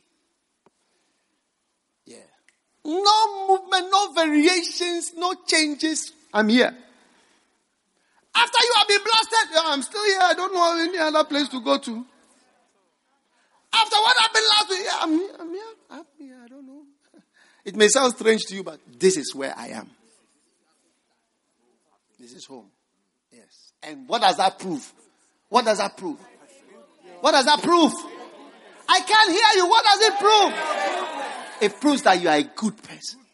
A good person. Everybody will proclaim is good, but who can find a faithful man? Somebody who is faithful. Everybody says I'm good, but a faithful person. That's a good person. Number four. Uh, no, stay in the house and prove that you are a good person. Number four. Don't go far from the Father's presence. Be what? Near. Yes. Number five. Don't waste your position and come back later and say you want your original position. Now, do you know that all of you are specially positioned in relation to me? Spatially. S P A T I A. Is that, is that the right word? Spatial, yes. Spatially positioned. You are, like, you are positioned like stars around. Yes. Yes. So you have a position in relation to me. You may not know, but you have a position. Stay in your position. Put your foot down. When somebody says, hey, hey, move your, move your leg from that place. Do you, do you not see my leg there? Move your leg from there. Be polite, but ask the person that you've not seen my leg is there. That's my position, my special position. Number six, don't choose the wrong lifestyle. Some lifestyle will just finish all your money. You know, do you know my lifestyle? I live a building lifestyle. I'm always building. Yeah, I don't, I, I don't have, I don't believe in symbols of wealth. There's nothing wealthy on me. There's nothing. There's not. If you if you even steal me, you wouldn't get. Even the human being won't get anything. There's nothing expensive up here. It makes you rich. Yes. It's a building lifestyle. Yeah. Working lifestyle. My car, the car that I drive, I need it to work because of the places I go. I'm sometimes the car has to swim. Sometimes it has to it has to slide. Sometimes it has to climb. So, yeah. Yes. and then sit down and say, they are driving me. And I'm playing. No, no, no. That's not my lifestyle. I myself will climb the tree. I myself will climb the work and do it. And that's why nothing is done in the country because they don't know what is happening. They have no idea. Number seven. What are the symbols of wealth? Don't go for the symbols of wealth.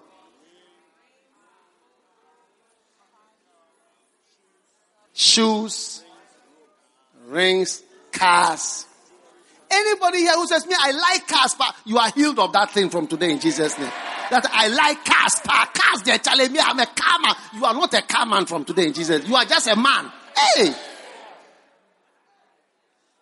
You see, you are attaching yourself to some symbols which may affect you in the future. One day God will give you things you can't even imagine, you don't even know. Higher things. Wow.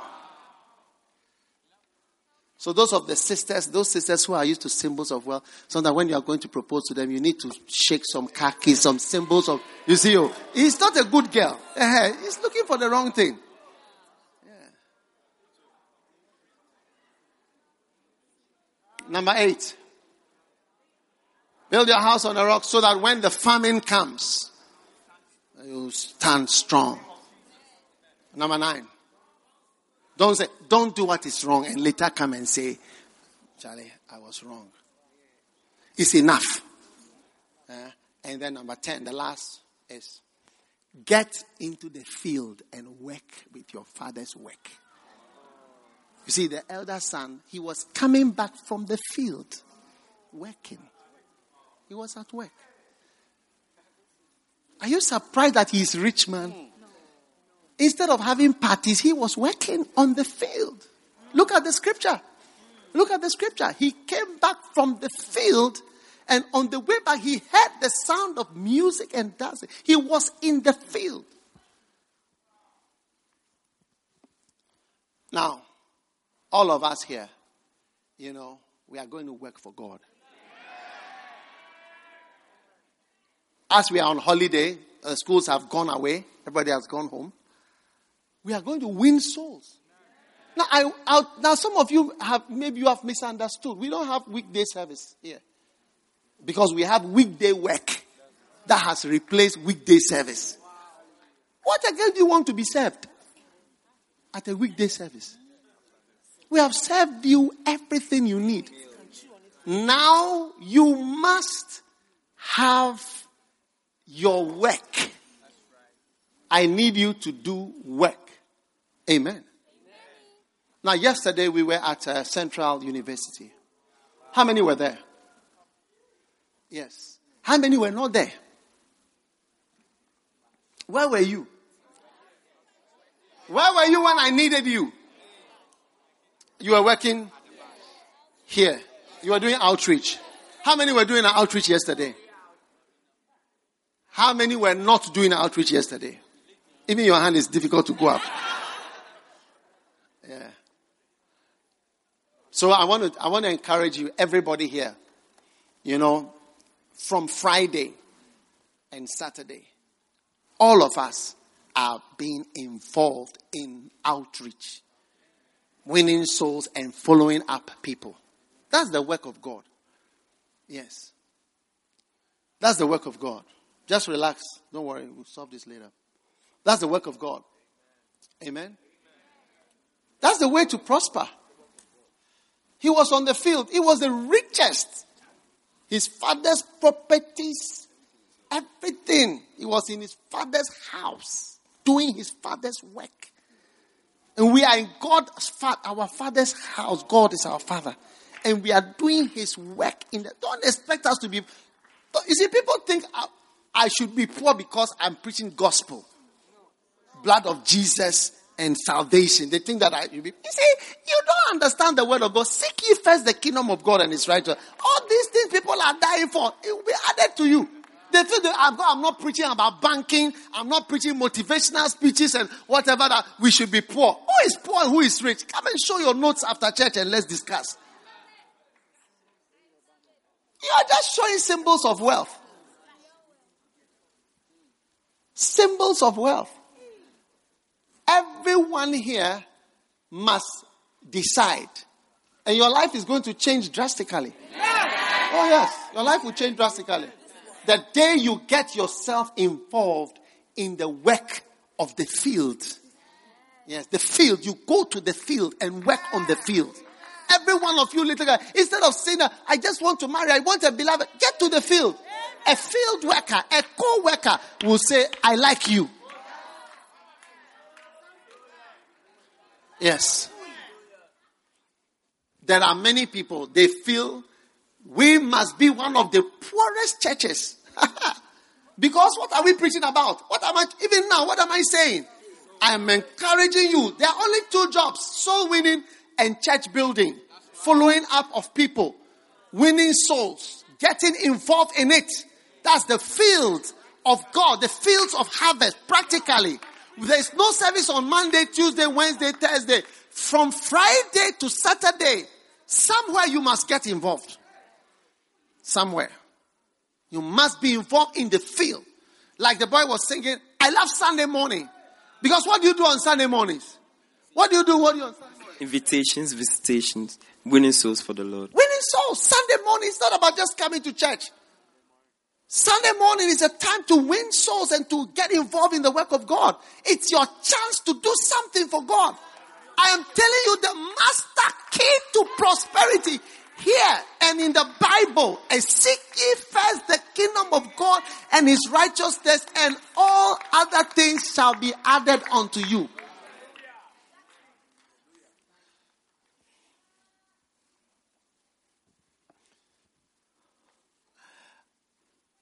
One brother was saying that, you know, he came to our church and he realized I wasn't preaching much about banking and I wasn't preaching much about business. yeah, so he, he, went to another church and he's now seeing that the church has moved and he said, doesn't know, at that time we were not preaching. I said, what would you expect us to be preaching? We are preaching the word of God. And as we preach the word of God and do the work of God, keep watching. It will be like magic to you. Because you don't, you are not a believer. That's why you don't believe a simple verse like Matthew 6:33. It will always be like magic to you. Yeah. You always wonder that. So what, what keys are you using? So what uh, financial principles are you using? So uh, what, uh, what financial engineering are you doing? What administration techniques, uh, administrative techniques? Uh, the Spirit of God speaks to me. tells me, do this, do this, do this. That's what I do. The Holy Spirit speaks. I pray for the Holy Spirit more than I pray for anything else. The Bible is my biggest book. I can hardly be able to even swallow the things that are in the Bible. I don't have time to read about the biography of Lee Kuan Yew. And it is about four, four books. Lee Kuan Yew and uh, George Bush. I, I mean, or, or, or, Steve Jobs. No, no, no, no, no. When I read my Bible, eh, I'm full. And getting fuller. And watch, the fruits are there. Mighty works. You can't even, the government cannot do the, some of the things we are doing. They can't. If they can do, they should do. Let's see. Without loans. Hey, then I wonder what it would be like if we go and get loans.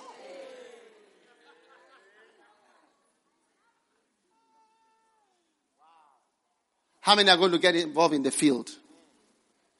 Now tell the person next to you, I suspect you of not getting involved in the field, even though you are raising, even though you are raising your hand. Be healed of that disease in Jesus' name. Yes. Prophetically, you are destined to be great. I say you are destined to be great. You are destined to be great. You are destined to be great. You are destined to be great. You are destined to be great. You are destined to be great. Yes. You are destined to be great. You are destined to be on the field, working on the field. Yes. And you'll be walking home. But you are far better off than those who went out doing all sorts of other things.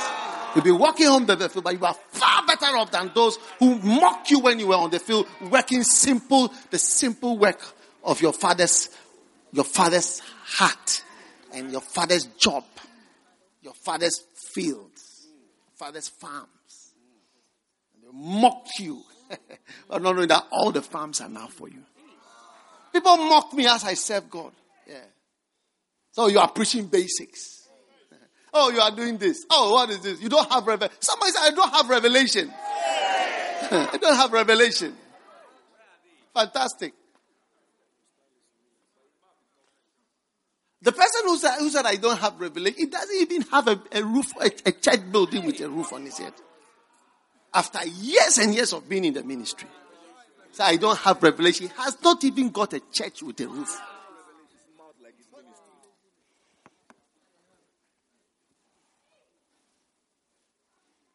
Father, I want to be on the field. And I want to be there. I want to be there. I want to be there. I want to be there. I want to be there. I want to be there. I want to be there. I want to be there. I want to win souls. I want to follow up. I want to make somebody know Jesus Christ. I want you to use me, Lord. I want to be great as you have destined for me to be great. I want to serve you, Lord, in the name of Jesus. Thank you, Father. Thank you, Father. Now lift your hand and tell God you are going to follow the 10 keys, master keys to greatness. You will be on the field. You will do. You will not do what is wrong and come back and say you were right and all this kind of lifestyle. No, no, no, no, no. Realities instead of symbols. Jesus, a change is coming, Lord. Thank you. Thank you. You are making all the young people in this room as though they are old men and old women with ancient wisdom. Wisdom of experienced people is imparted to everyone in this place in the mighty name of Jesus. Thank you, Father, for master keys that are released into the lives of everyone here. We give you thanks, Lord, and we give you praise. Everyone standing, please, for a moment. Everybody standing. If you are here, can we all stand up, please? Father, thank you for this time. Put your hand on your heart, everyone, and pray about each of the 10 keys. Say, Lord, let each of these 10 keys, faithfulness will be found in you. Faithfulness. Yes, 10 years from now, you will still be permanently here in the house of God, serving faithfully. 15 years, 23 years from now, you'll be found in the house of God doing even more. Preaching the same thing, doing the same thing. 23 years from today. Father, thank you. What a blessing you release. Thank you that in the day of famine, we will not go under, we will not go down, but we are standing strong, standing strong, standing strong in the mighty name of Jesus. We give you thanks and we give you praise.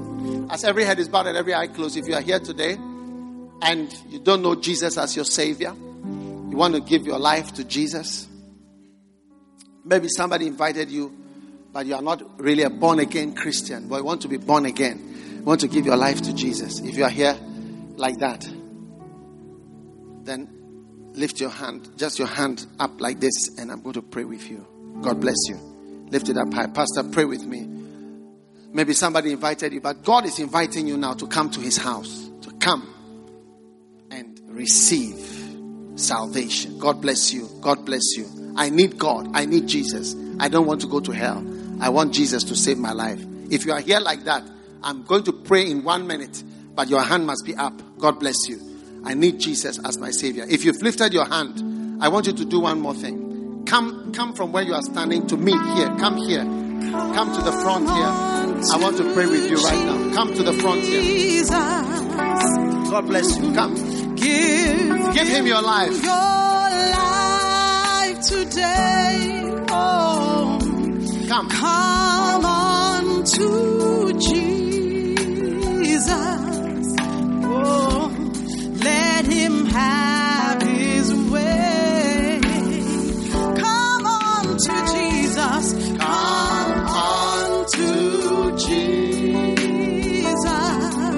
Everybody give him your life today. Give him your life today.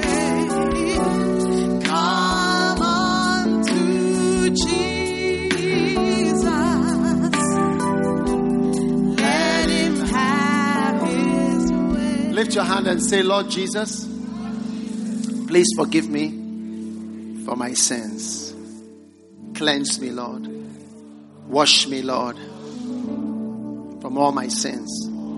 I'm sorry for what I have done wrong. I'm sorry. Today, I come to you. Have mercy on me. Forgive me. Wash me. From today, I receive the blood of Jesus. I receive the blood of Jesus to wash away my sins. Thank you, Lord, for saving me today. Thank you, Father. From today, I belong to God. I belong to Jesus Christ. And I will serve Jesus Christ. Thank you, Father. In Jesus' name, I pray. Amen. Amen. Hallelujah.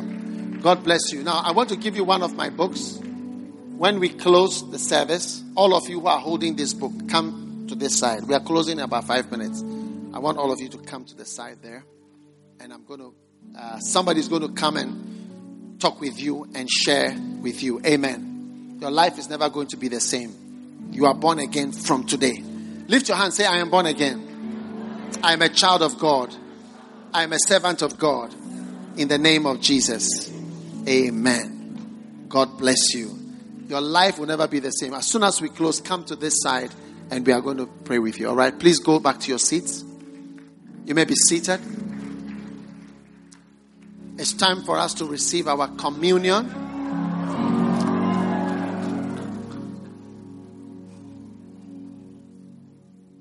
In John chapter 6, the mystical chapter of communion, verse 50.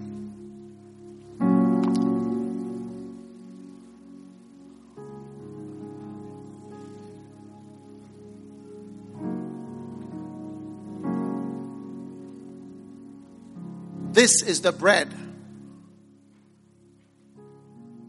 which cometh down from heaven, that a man may eat thereof and not die.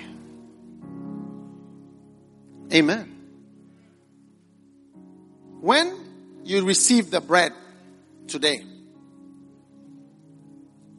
whatever kills, whatever kills and makes people die is neutralized in the name of Jesus. There's somebody here or listening. You have thought that you would die soon. But in the, the next 10 years, your death will never be announced. In Jesus' name. God is extending lives in this service.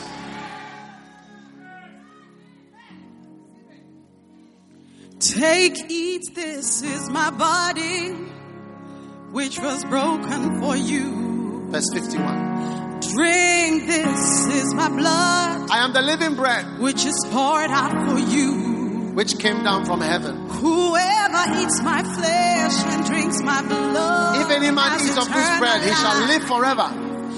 For my flesh is meat indeed, and my blood is drink indeed. And the bread which I will give is my flesh, The cup of blessing that we bless. It's the communion Which I will give for of the life of the world. The bread which we break. verse 52. It's the communion of the body of Christ. Oh, How can this man give us his flesh to holy eat? meal. It is the meal of God. Verse 53. It will sustain you. It will Jesus said to them, Verily, verily, I say to you, except you eat of the flesh of the Son of Man and drink his blood, I will pass over you. you have no life in you.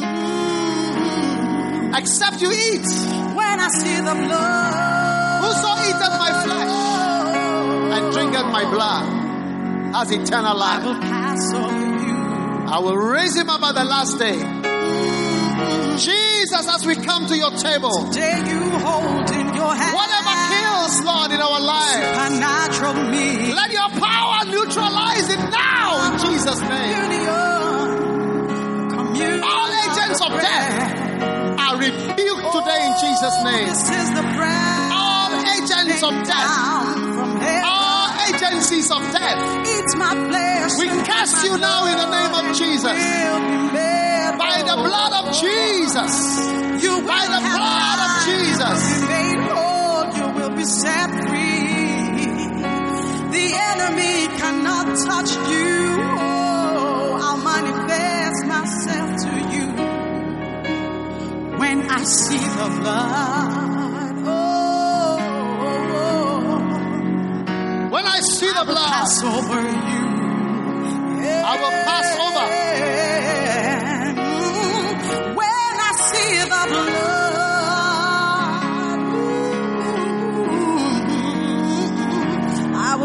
over you.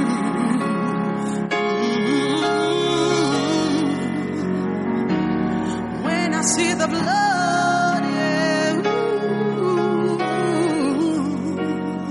ooh, Jesus. I will pass over you. Father, we come before your flesh. We declare this to be the flesh of Jesus Christ.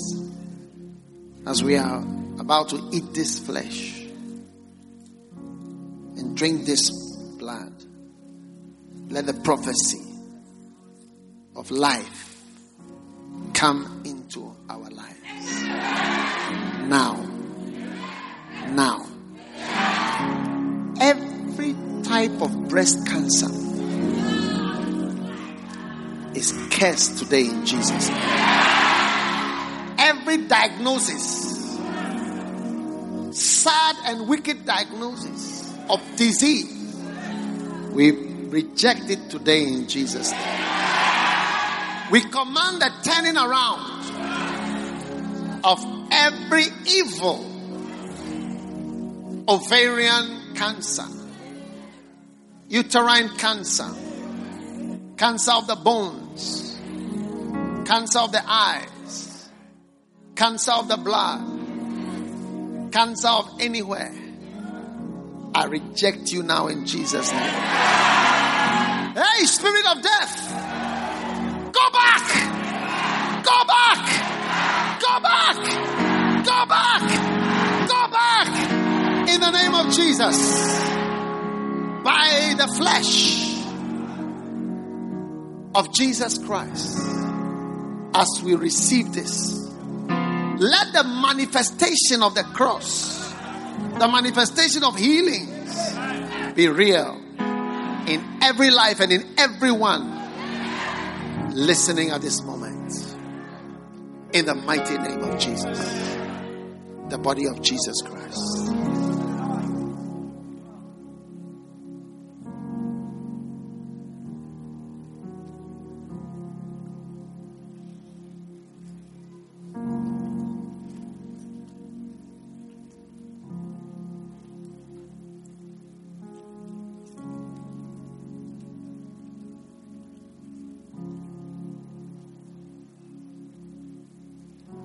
Now the blood.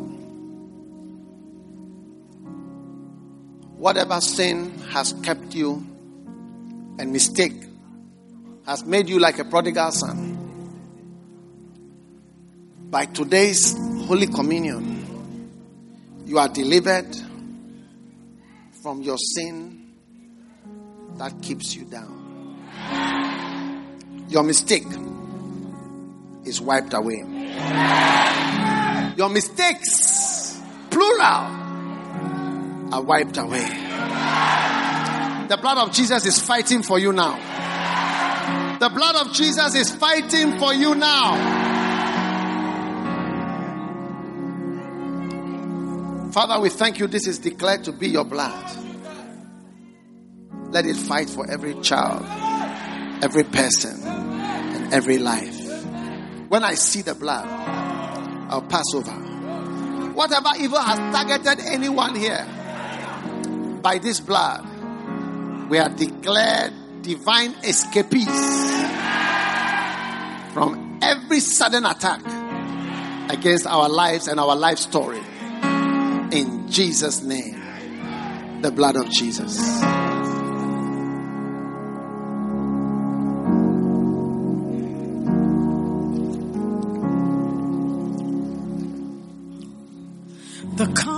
Blessing that we bless.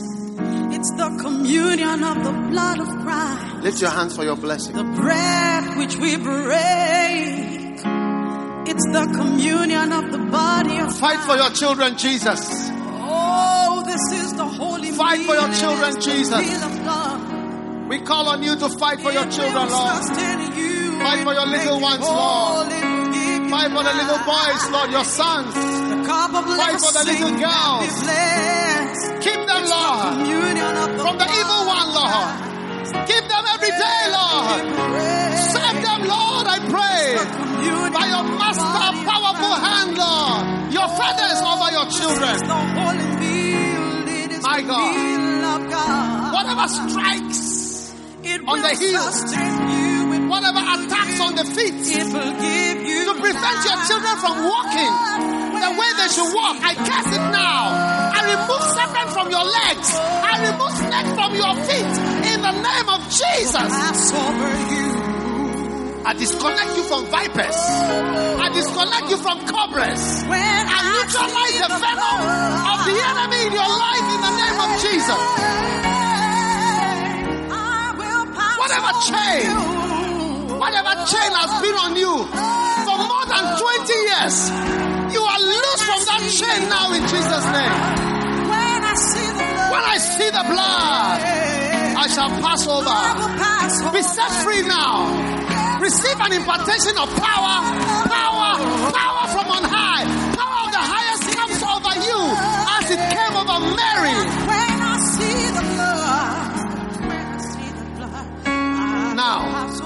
As Mary conceived the impossible and gave birth to a wonder, so also by the power of God that is descending on you now, your life is changed into a living wonder.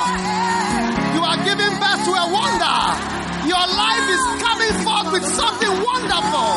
Receive an impartation of the power of the Most High. Out of anguish, out of darkness, and out of trouble, you are emerging. I say you are emerging. You are emerging. You are coming out. You are coming out. You are coming out of darkness by the power of God. Receive grace and the impartation of the Spirit of God. Father, thank you. Thank you. Somebody here has been in class one for many years. But I promote you today in Jesus' name. I command your promotion out of class one, out of class two, out of class three, out of wherever you are stuck. In Jesus' name, come out. I command promotion. Receive it. Receive grace. I command promotion to all my children that are stuck, and unable to move forward. You are commanded to be promoted now in Jesus' name. Father, I pray for the angels to be active at this moment. Send angels, Lord.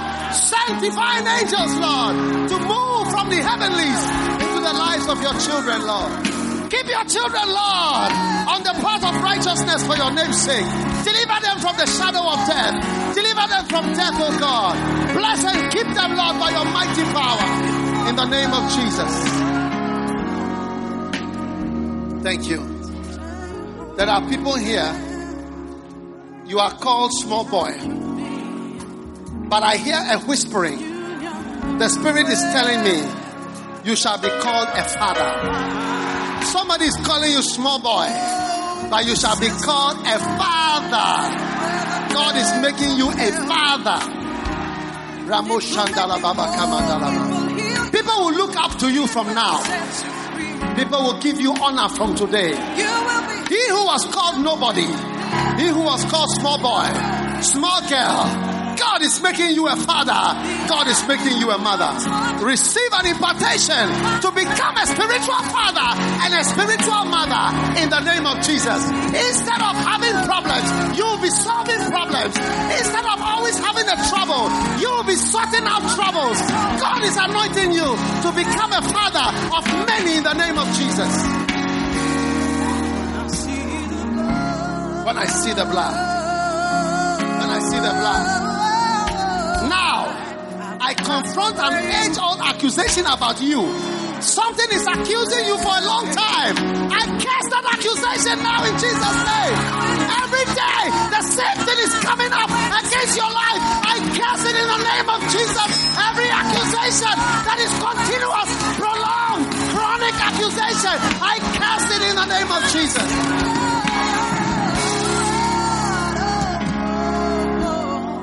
That thing will not be mentioned about you anymore. Receive purity. Receive cleansing. You are healed of your accusations. You are healed of your temptations. You are healed in the name of Jesus.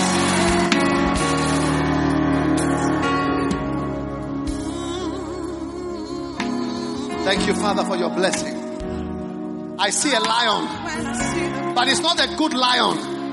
It's a resistance. It's your opposition But today, in the name of Jesus, by the powers of the Lion of Judah, whatever opposes you and resists you is cast now in Jesus' name. Every lion that opposes and slows you down and resists you in the name of Jesus, I bind you now. Go out of the people's lives. Fear. Fear in your life. You heard the lion roar and fear, evil spirits of fear have entered you, but I command them to come out. Come out of you now in the name of Jesus. You shall no more be afraid. No more afraid of tomorrow. No more afraid of tomorrow. No more afraid of the night. No more afraid of the unknown. No more afraid of the future. God's power over your life is healing you, setting you free. Jesus. Jesus. Bad spirits. Bad spirits. Somebody here, bad entered you. A spiritual bed. But I command it to come out. Flying beds. Flying creatures. Come out of the people. Come out of the people. Be set free. Be set free. Be set free. In the name of Jesus Christ.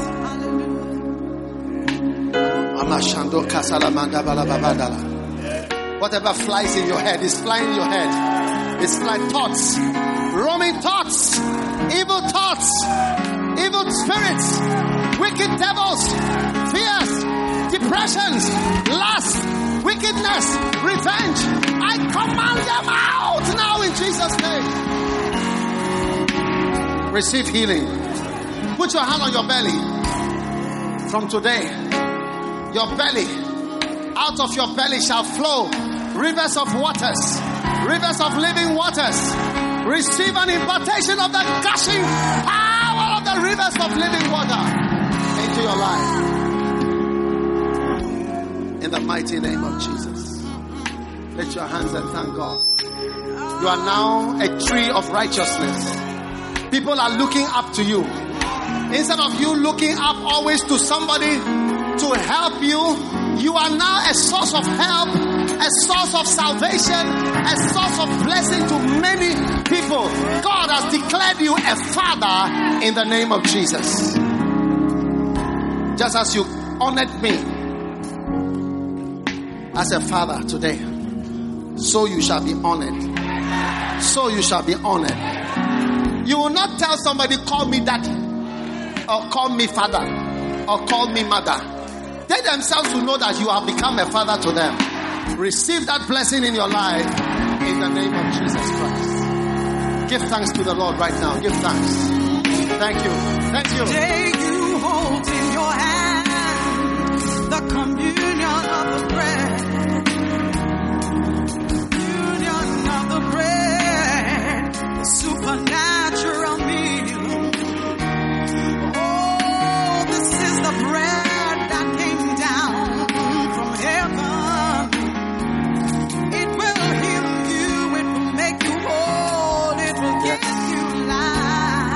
May be seated. When I see the blood,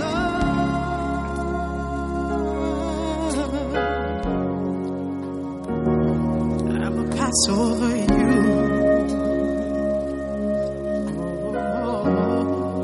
Thank you, Jesus. Thank you, Jesus. You are healed and you are promoted and you are set free by the prophecies of today. Today's prophecies. You are never able to be stuck again in any position. In Jesus' name. No one will be able to say that you have been you are stuck after today. In Jesus' name. Amen. We believe you have been blessed by the preaching of God's Word. For audio CDs, DVDs, books, and other resources by Dag Heward-Mills, please visit our website at www.daghewardmills.org. God richly bless you. ABC Tonight. My name is Daniel Garcia. I worked at my family's bakery. My life used to be pretty normal until I met Noah Hamilton. That's when everything changed. My brother and the most famous woman in the world. Sometimes two unlikely ingredients There's something about him. make the most amazing combination. I just want to make sure you know what you're signing up for. I know that my life can get pretty crazy. I think I could do a little crazy. The Baker and the Beauty series premiere tonight, 10 9 Central on ABC. ABC Tonight, the next chapter of the Bachelor journey begins. Welcome to Listen to Your Heart. Listen to your 20 single musicians look for the perfect duet. When she sings to me, it just leaves me speechless. Will a passion for music lead to a lasting love? I've dreamt of being with somebody who shares the same passion that I do. Or end on a sour note? It's no fun singing a love song when you're not in love. The Bachelor presents Listen to Your Heart, a six episode event, tonight at 8, 7 Central on ABC.